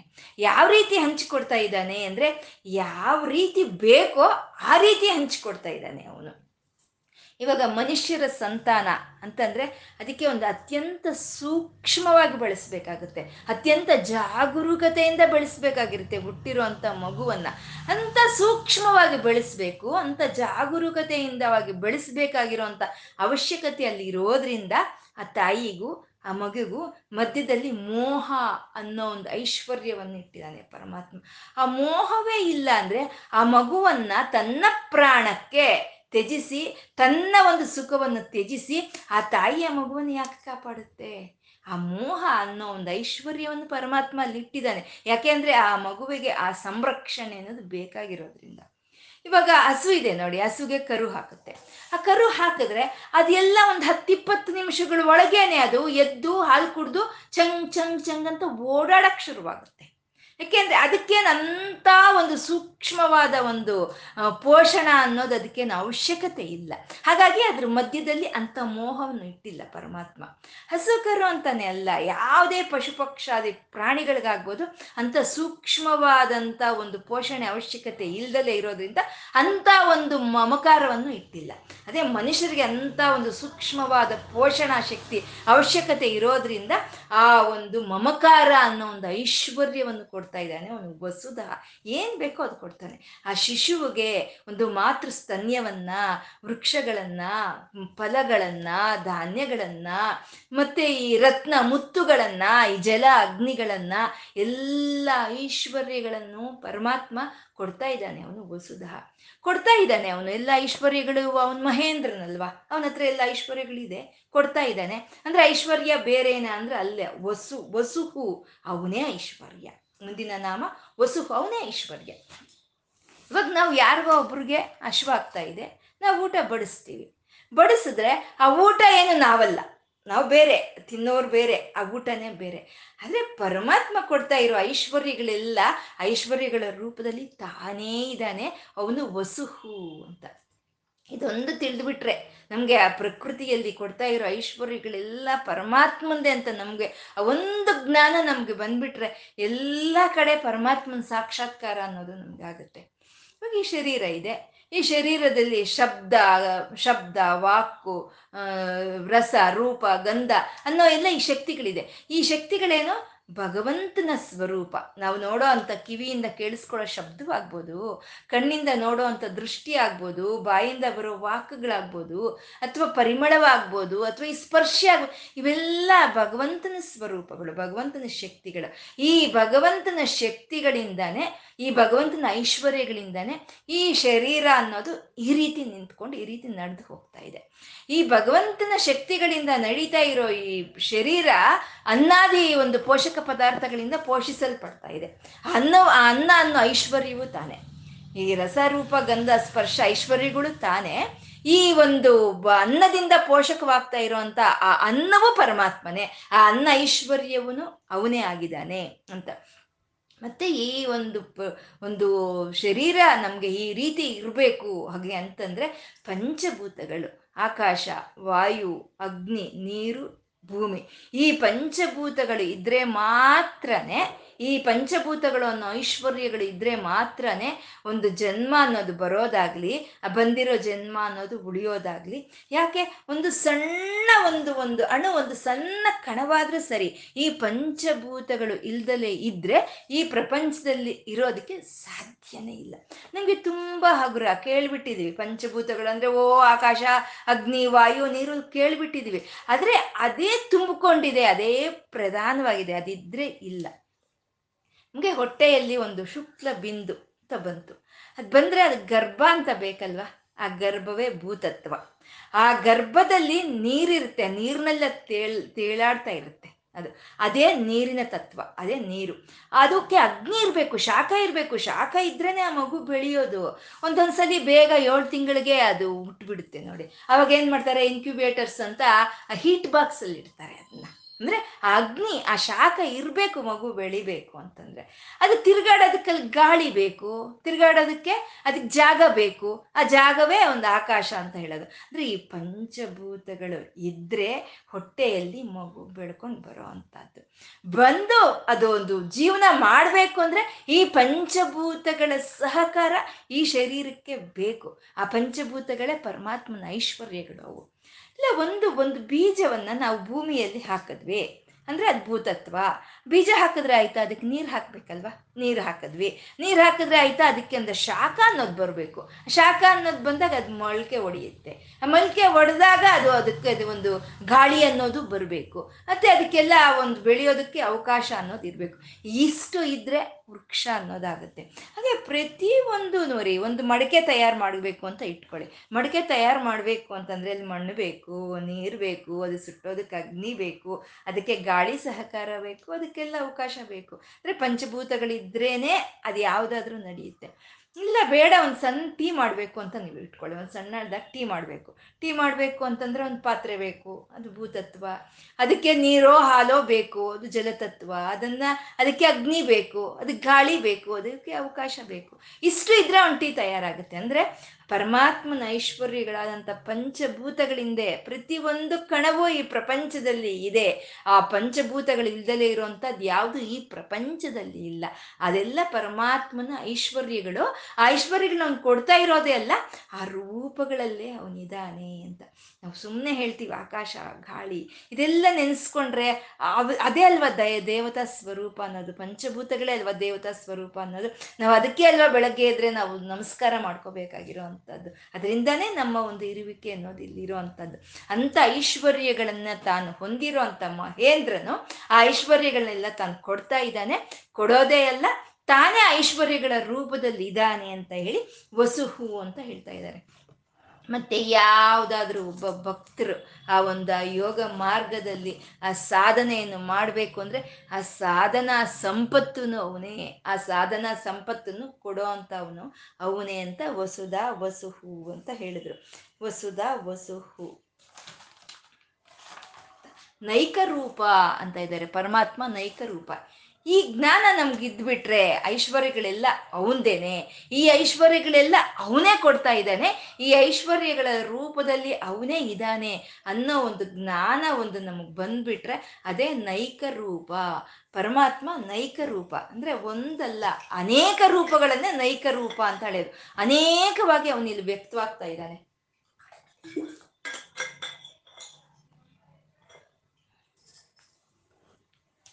ಒಬ್ಬನೇ ಪರಮಾತ್ಮ, ಆ ಒಬ್ಬನೇ ಆದ ಪರಮಾತ್ಮ ಇಲ್ಲಿ ಅನೇಕ ರೂಪಗಳಲ್ಲಿ ಅವನು ವ್ಯಕ್ತವಾಗ್ತಾ ಇದ್ದಾನೆ, ಅನೇಕ ರೂಪಗಳಲ್ಲಿ ವ್ಯಕ್ತವಾಗ್ತಾ ಇದ್ದಾನೆ. ಅಂದರೆ ಅನೇಕವಾಗಿ ಕಾಣಿಸ್ತಾ ಇರೋವಂಥ ಈ ಪ್ರಪಂಚ ಇದೆ ಅಲ್ವಾ, ಇದೆಲ್ಲ ಏಕವಾದ ಪರಮಾತ್ಮಂದು ಅಂತ ನಾವು ತಿಳ್ಕೋಬೇಕು. ಇದನ್ನೇ ಅನೇಕದಂತಂ ಭಕ್ತಾನಾಂ ಏಕದಂತಂ ಉಪಾಸ್ಮಹೇ ಅಂತ ನಾವು ಹೇಳೋದು. ಅಂದರೆ ಅನೇಕವಾಗಿ ಕಾಣಿಸ್ತಾ ಇರೋ ಈ ಪ್ರಪಂಚದಲ್ಲಿ ಇರೋದೆಲ್ಲ ಒಂದೇ ಅಂತ ನಾವು ಉಪಾಸನೆ ಮಾಡೋ ಅಂಥದ್ದು ನೈಕರೂಪ. ಪರಮಾತ್ಮ ಅನೇಕ ರೂಪಗಳಲ್ಲಿ ಗೋಚರವಾಗ್ತಾ ಇದ್ದಾನೆ ಅಂತ ನಾವೊಂದು ಸ್ವಲ್ಪ ಪರಿಶೀಲನೆ ಮಾಡಿದ್ರೆ, ಇವಾಗ ನಮ್ಮ ಶರೀರ ಇದೆ, ನಮ್ಮ ಶರೀರ ಒಂದೇ ಅಲ್ವಾ, ಈ ಶರೀರ ಒಂದೇನೆ. ಆದರೆ ಈ ಶರೀರದಲ್ಲಿ ಕಣ್ಣದೇ ಒಂದು ರೂಪ, ಕಿವಿದೆ ಒಂದು ರೂಪ, ಕಾಲ್ದೆ ಒಂದು ರೂಪ, ಕೈದೆ ಒಂದು ರೂಪ, ಮತ್ತೆ ಆ ಕೈನಲ್ಲಿ ಮತ್ತೆ ಬೆರಳುಗಳದೆ ಅದರದೇ ಮತ್ತೆ ಇನ್ನೊಂದೊಂದೊಂದು ರೂಪ. ಆ ಬೆರಳುಗಳಲ್ಲಿ ಆ ಒಂದು ವಿಭಿನ್ನ ಭಿನ್ನತೆ ಒಂದಿದ್ದಾಗಿ ಒಂದಿರಲ್ಲ. ಈ ಅನೇಕವಾದಂಥ ರೂಪಗಳ ಅನೇಕ ರೂಪವಾಗಿರುವಂಥ ಶರೀರ ಇದು ಒಂದೇನೆ. ಇದೇ ಶರೀರ ಶಿಶುವಾಗಿದ್ದಾಗೆ ಒಂದು ರೀತಿ ಕಾಣಿಸುತ್ತೆ, ಅಥವಾ ಬಾಲ್ಯದಲ್ಲಿ ಬಂದಾಗ ಒಂದು ರೀತಿ ಕಾಣಿಸುತ್ತೆ, ಯೌವನದಲ್ಲಿದ್ದಾಗ ಇನ್ನೊಂದು ರೀತಿ, ಇನ್ನು ಮುದಿತನ ಬಂದಾಗ ಅದು ಇನ್ನೊಂದು ರೀತಿ ಕಾಣಿಸುತ್ತೆ. ಒಂದೇ ಶರೀರ ಹೀಗೆ ಅನೇಕ ರೂಪವಾಗಿ ಕಾಣಿಸುತ್ತೆ, ಅದೇ ನೈಕ ರೂಪ ಅಂತ ಹೇಳೋದು. ಮತ್ತೆ ನಾವೇ ನಮಗೆ ಒಂದು ಸಂತೋಷ ಆದಾಗ ಒಂದು ರೀತಿ ಕಾಣಿಸ್ತೀವಿ, ದುಃಖ ಆದಾಗ ಒಂದು ರೀತಿ ಕಾಣಿಸ್ತೀವಿ, ಕೋಪ ಬಂದಾಗ ಅದೊಂದು ರೀತಿ ಕಾಣಿಸ್ತೀವಿ. ಅನೇಕ ರೂಪಗಳಲ್ಲಿ ನಾವು ಒಬ್ಬರೇ ಕಾಣಿಸ್ತಾ ಇರ್ತೀವಲ್ವ. ಹಾಗೆ ಈ ಪಂಚಭೂತಗಳು ಆಕಾಶ, ವಾಯು, ಅಗ್ನಿ, ನೀರು, ಭೂಮಿ ಇವೆಲ್ಲ ಒಂದೊಂದೇ, ಆದರೆ ಇವು ಅನೇಕ ರೂಪವಾಗಿ ಅನೇಕವಾಗಿ ಕಾಣಿಸುತ್ತೆ. ಪ್ರಪಂಚ ಇವಾಗ ಆಕಾಶ ಇದೆ, ಆಕಾಶ ಒಂದೇನೆ ಅಲ್ವಾ ಆಕಾಶ, ಆದರೆ ಅದನ್ನೇ ಚಿದಾಕಾಶ ಅಂತೀವಿ, ದಹರಾಕಾಶ ಅಂತೀವಿ, ಚಿತ್ತಾಕಾಶ ಅಂತೀವಿ. ಹೀಗೆ ಈಗ ಒಂದೇ ಆಕಾಶ ಅಷ್ಟು ರೀತಿಯಲ್ಲಿ ಗೋಚರವಾದಾಗೆ. ಹಾಗೆ ವಾಯುವು ಇದೆ, ಅಗ್ನಿಯ ವಾಯುವು ಇದೆ, ಗಾಳಿ ಇದೆ, ಅದು ಗಾಳಿ ಒಂದೇ ಅಲ್ವಾ, ಆದರೆ ಪಂಚ ಪ್ರಾಣಗಳಾಗಿ ಅದು ಪ್ರಕಟವಾಗ್ತಾ ಇದೆ. ಪ್ರಾಣಾಪಾನ ಉದಾನ ಸಮಾನ ಅಂತ ಪಂಚ ಪ್ರಾಣಗಳಾಗಿ ಆ ಒಂದೇ ಗಾಳಿನೇ ಇಲ್ಲಿ ನಮಗೆ ವ್ಯಕ್ತವಾಗ್ತಾ ಇರೋವಂಥದ್ದು. ಮತ್ತೆ ಅಗ್ನಿ ಒಂದೇ, ಆದರೆ ಅದು ಜಠರಾಗ್ನಿ, ಪ್ರಳಯಾಗ್ನಿ, ದಾವಾಗ್ನಿ, ಬಡವಾಗ್ನಿ ಅಂತ ಹೀಗೆ ಅನೇಕವಾಗಿ ಅಗ್ನಿ, ಯಜ್ಞಾಗ್ನಿ ಅಂತ ಅನೇಕ ಅಗ್ನಿಗಳ ರೂಪದಲ್ಲಿ ನೈಕ ರೂಪವಾಗಿ ಪ್ರಕಟವಾಗ್ತಾ ಇದೆ, ಒಂದೇ ಅಗ್ನಿನೇ. ಹಾಗೆ ಈ ನೀರು, ನೀರು ಅನ್ನೋದು ಸಮುದ್ರದ ನೀರಿರುತ್ತೆ, ನದಿ ನೀರಿರುತ್ತೆ. ಒಂದು ನದಿ ನೀರಿದ್ದಾಗೆ ಇನ್ನೊಂದು ನದಿ ನೀರು ಇರೋದಿಲ್ಲ, ಒಂದು ನದಿ ನೀರಿನ ಬಣ್ಣ ಇದ್ದಾಗೆ ಇನ್ನೊಂದು ನದಿ ನೀರಿನ ಬಣ್ಣ ಇರಲ್ಲ, ಒಂದು ರುಚಿ ಇದ್ದಾಗೆ ಇನ್ನೊಂದು ರುಚಿ ಇರೋದಿಲ್ಲ. ಹಾಗೆ ರಾಮೇಶ್ವರಂನಲ್ಲಿ 108 ತೀರ್ಥಗಳಿದೆ. ರಾಮೇಶ್ವರ ಕ್ಷೇತ್ರದಲ್ಲಿ 108 ತೀರ್ಥಗಳಿದೆ. ಆ 108 ತೀರ್ಥಗಳು ಆ ಒಂದು ಆ ಪುಣ್ಯಕ್ಷೇತ್ರದ ಸುತ್ತೂ ಇದೆ. ಆದರೆ ಆ ದೇವಸ್ಥಾನದ ಒಳಗಡೆನೆ 22 ತೀರ್ಥಗಳಿದೆ. 22 ತೀರ್ಥಗಳು ಅದು ಒಂದ್ರ ಪಕ್ಕ ಅಲ್ಲೇ ಇರುತ್ತೆ. ಆದ್ರೆ ಒಂದರಲ್ಲಿ ಇರುವಂತ ರುಚಿ ಇನ್ನೊಂದರಲ್ಲಿ ಇರೋದಿಲ್ಲ, ಒಂದರಲ್ಲಿ ಇರುವಂತ ರುಚಿ ಇನ್ನೊಂದರಲ್ಲಿ ಇರಿಸಿಲ್ಲ. ಅಂದ್ರೆ ಒಂದೇ ನೀರು ನೈಕ ರೂಪವಾಗಿ ವ್ಯಕ್ತವಾದ ಹಾಗೆ. ಹಾಗೆ ಭೂಮಿ ಅನ್ನೋದು ಒಂದೇ, ಅದು ಒಂದು ಮರಳುಗಾಡಿಯಾಗಿ ವ್ಯಕ್ತವಾಗ್ತಾ ಇದೆ, ಒಂದು ಸಮುದ್ರವಾಗಿ ವ್ಯಕ್ತವಾಗ್ತಾ ಇದೆ, ಒಂದು ಮಂಜಿನ ಬೆಟ್ಟವಾಗಿ, ಮತ್ತೆ ಒಂದು ಅಗ್ನಿ ಬೆಟ್ಟಗಳಾಗಿ ವಾಲ್ಕೆನೋಸ್ ಅಂತೀವಿ, ಈ ರೀತಿ ಎಲ್ಲ ವ್ಯಕ್ತವಾಗ್ತಾ ಇದೆ. ಅಂದ್ರೆ ಒಂದೇನೆ ಹೀಗೆ ಅನೇಕವಾಗಿ ವ್ಯಕ್ತವಾಗ್ತಾ ಇರೋಂಥ ಒಂದಿದೆ, ಅದೇ ನೈಕ ರೂಪ ಅನ್ನೋದು. ಪರಮಾತ್ಮ ಒಬ್ಬನೇ ಹೀಗೆ ಅನೇಕವಾಗಿ ಅವನು ಪ್ರಕಟವಾಗ್ತಾ ಇದ್ದಾನೆ ಅಂತ. ಈ ಜ್ಯೋತಿರ್ಮಂಡಲಗಳು, ಈ ಸೂರ್ಯಮಂಡಲ, ಜ್ಯೋತಿರ್ಮಂಡಲ, ನಕ್ಷತ್ರ ಮಂಡಲಗಳು ಇವೆಲ್ಲ ನೋಡೋದಕ್ಕೆ ನಮಗೆ ಒಂದೇ ರೀತಿ ಕಾಣಿಸುತ್ತೆ ಅಷ್ಟೇನೆ. ಇವಾಗ ಮೇಲೆ ನೋಡಿದ್ರೆ ನಕ್ಷತ್ರಗಳು ಒಂದೇ ಸಮಕ್ಕೆ ಒಂದೇ ಆಕಾರದಲ್ಲಿ ಇದೆ ಅಂತ ನಮ್ಗೆ ಅನಿಸುತ್ತೆ ಅಷ್ಟೇ. ಆದರೆ ಒಂದು ನಕ್ಷತ್ರ ಮಂಡಳ ಇದ್ದಾಗೆ ಇನ್ನೊಂದು ನಕ್ಷತ್ರ ಮಂಡಳ ಇರೋದಿಲ್ಲ, ಒಂದರ ಆಕಾರ ಇದ್ದಾಗ ಇನ್ನೊಂದು ಆಕಾರ ಇರೋದಿಲ್ಲ, ಒಂದರ ಗಮನ ಇದ್ದಾಗ ಇನ್ನೊಂದರ ಗಮನ ಇರೋದಿಲ್ಲ, ಒಂದರ ಒಂದು ಲಕ್ಷಣ ಇದ್ದಾಗ ಇನ್ನೊಂದು ಲಕ್ಷಣ ಇರೋದಿಲ್ಲ. ಇವಾಗ ಅಶ್ವಿನಿ ಅಂತಂದ್ರೆ ಅಶ್ವಿನಿ ನಕ್ಷತ್ರ ಮಂಡಳ ದಲ್ಲಿ 3 ತಾರಕೆಗಳಿರುತ್ತಂತೆ, ಹಾಗೆ ಭರಣಿಯಲ್ಲಿ 3 ತಾರಕೆಗಳಿರುತ್ತಂತೆ, ಮತ್ತೆ ಈ ಕೃತ್ತಿಕ ಅನ್ನೋದ್ರಲ್ಲಿ 6, ರೋಹಿಣಿ ಅನ್ನೋದ್ರಲ್ಲಿ 5 ತಾರಕೆಗಳಿರುತ್ತಂತೆ. ಹಾಗೆ ಒಂದೇ ಸಮ ಕಾಣಿಸಿದ್ರು ಅದು ಅನೇಕವಾಗಿರುವಂತದ್ದು. ಮತ್ತೆ ಒಬ್ಬನೇ ಸೂರ್ಯನ ಅವನು 12 ತಿಂಗಳು ಒಂದೊಂದು ರೀತಿ ಕಾಣಿಸ್ತಾನೆ, ಮತ್ತೆ ಒಂದೊಂದು ರಾಶಿಯಲ್ಲಿ ಒಂದೊಂದು ರೀತಿ ಕಾಣಿಸ್ತಾನೆ, ಚಂದ್ರನ ಒಬ್ಬನೇ ಒಂದೊಂದು ರೀತಿಯಲ್ಲಿ ಒಂದೊಂದು ರೀತಿ ಕಾಣಿಸ್ತಾನೆ. ಅಂದ್ರೆ ಹಾಗೆ ಒಬ್ಬನೇ ಸೂರ್ಯನು ಒಬ್ಬನೇ ಚಂದ್ರನು ಅನೇಕವಾಗಿ ಕಾಣಿಸೋ ಅಂತದ್ದೇ ಈ ಸೃಷ್ಟಿಯಲ್ಲಿ ಪ್ರಧಾನವಾದಂಥ ಒಂದು ಪಾತ್ರೆಯನ್ನು ಅದು ನಿರ್ವಹಿಸ್ತಾ ಇರೋವಂಥದ್ದು. ಅಂದ್ರೆ ಒಂದು ಪರಮ ಪ್ರಯೋಜನ ಇದೆ, ಒಂದೇ ಅನೇಕವಾಗಿ ಕಾಣಿಸೋದ್ರಲ್ಲೇ ಪರಮವಾದಂಥ ಪ್ರಯೋಜನಗಳು ಇರುವಂಥದ್ದು. ಈ ಸೃಷ್ಟಿಯಲ್ಲಿ ಪರಮಾತ್ಮ ನೈಕ ರೂಪ, ಅವನು ಒಬ್ಬನೇ ಅನೇಕವಾಗಿ ಅವನು ವ್ಯಕ್ತವಾಗ್ತಾ ಇದ್ದಾನೆ ಅಂತ ನೈಕ ರೂಪ. ಬೃಹದ್ ರೂಪ ಇದು ನಮ್ಗೆ ಅರ್ಥ ಆದರೆ ಅವನೊಬ್ಬನೇ ಪರಮಾತ್ಮ, ಅವನೊಬ್ಬನೇ ಹೀಗೆ ಅನೇಕವಾಗಿ ಅವನು ಗೋಚರವಾಗ್ತಾ ಇದ್ದಾನೆ, ಅನೇಕವಾಗಿ ಅವನನ್ನು ಪ್ರಕಟಿಸ್ಕೊಂಡಿದ್ದಾನೆ ಅಂತ ನಮಗೆ ಅರ್ಥ ಆದರೆ ಅದು ಬೃಹದ್ ರೂಪ. ಈ ಪ್ರಪಂಚ, ಈ ಸೃಷ್ಟಿಯಲ್ಲಿ ಭೂಮಿಯಿಂದ ಆಕಾಶದವರೆಗೂ ಮತ್ತೆ ಭೂಮಿಗೂ ಆಕಾಶಕ್ಕೂ ಅತೀತವಾಗಿಯೂ ಪರಮಾತ್ಮನೇ ಇದ್ದಾನೆ ಅಂತ ಹೇಳಿ ಆ ಬೃಹದ್ ರೂಪ ಅನ್ನೋದು ನಮಗೆ ಒಂದು ಅನುಭವಕ್ಕೆ ಬರೋ ಅಂಥದ್ದು. ಇದೇ ಒಂದು ಅನುಭವ ಅನ್ನೋದು ಈ ವಿಷ್ಣು ರೂಪ ಸಂದರ್ಶನ ಯೋಗದಲ್ಲಿ ಅರ್ಜುನನಿಗೆ ಆಗುತ್ತೆ. ಅರ್ಜುನಿಗೆ ಆದಾಗ ಅವಾಗ ಅವನು ಹೇಳ್ತೇನೆ, ನಾಂತಂ ನಮದ್ಯಂ ನ ಪುನಸ್ತವಾದಿಂ, ಪರಮಾತ್ಮ ನಿನ್ನ ಮಧ್ಯ ಯಾವುದು, ನಿನ್ನ ಅಂತ್ಯ ಯಾವುದು, ನಿನ್ನ ಆದಿ ಯಾವುದು ತಿಳಿತಾ ಇಲ್ವೇ ಅನ್ನೋ ರೀತಿ ಬೃಹದ್ರೂಪವಾಗಿ, ಅಂದರೆ ಪ್ರತಿಯೊಂದು ಕಣದಲ್ಲೂ ಪ್ರತಿಯೊಂದು ಜೀವಿಯಲ್ಲೂ ಪ್ರತಿ ಪ್ರಕೃತಿಯಲ್ಲೂ ಪರಮಾತ್ಮನೇ ತುಂಬಿ ಇದ್ದಾನೆ, ಅವನು ಒಬ್ಬನೇ ಇದ್ದಾನೆ ಅನ್ನೋದು ನಮಗೆ ಮನವರಿಕೆ ಆಗುವಂಥದ್ದೇ ಅದೇ ಬೃಹದ್ ರೂಪ ಅಂತ. ಆ ಪರಮಾತ್ಮನ ಒಂದು ಈ ಭೂಮಿಯಿಂದ ಆಕಾಶದವರೆಗೂ ಬೆಳೆದಿರೋ ಅಂಥ ಪರಮಾತ್ಮ, ಭೂಮಿಗೂ ಆಕಾಶಕ್ಕೂ ಅತೀತವಾದಂಥ ಪರಮಾತ್ಮನ ಊಹೆ ಮಾಡೋದಕ್ಕೆ ಯಾರಿಂದ ಸಾಧ್ಯವೂ ಆಗದಲ್ಲೇ ಇರುವಂಥದ್ದು. ಅವನು ವರಾಹನಾಗಿ ಬಂದ್ರೂ ಬೃಹದ್ ರೂಪವೇ, ನರಸಿಂಹನಾಗಿ ಬಂದ್ರೂ ಬೃಹದ್ ರೂಪವೇ, ತ್ರಿವಿಕ್ರಮನಾಗಿ ಬಂದ್ರೂ ಬೃಹದ್ ರೂಪವೇ, ಅವನು ಯಾವ ಅವತಾರ ತಾಳಿ ಬಂದ್ರೂ ಅದು ಬೃಹದ್ ರೂಪವಾಗೇ ಇರುತ್ತೆ.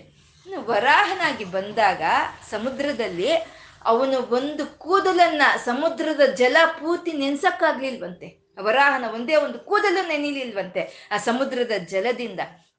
ಅವನು ನಾರಸಿಂಹನಾಗಿ ಬಂದಾಗ ಅವನು ಒಂದು ಸಲಿ ಅವನು ಜೂಲನ್ನ ಹೀಗೆ ಕೊಡುವುದ್ರೆ ಎಷ್ಟೋ ನಕ್ಷತ್ರಗಳು ಬಿದ್ದೋಯ್ತಂತೆ. ಅಂಥ ಬೃಹದ್ ರೂಪನ ಅವನು ಅಂಥ ಒಂದು ಆ ಬೃಹದ್ ರೂಪದ ಒಂದು ದರ್ಶನ ಪಡ್ಕೊಳ್ಳೋದಕ್ಕೆ ಅದು ಯಾರಿಗೂ ಸಾಧ್ಯ ಇಲ್ದಲೇ ಇರೋವಂಥ ಅವನೊಂದು ಬೃಹದ್ ರೂಪನು ಅಂತ.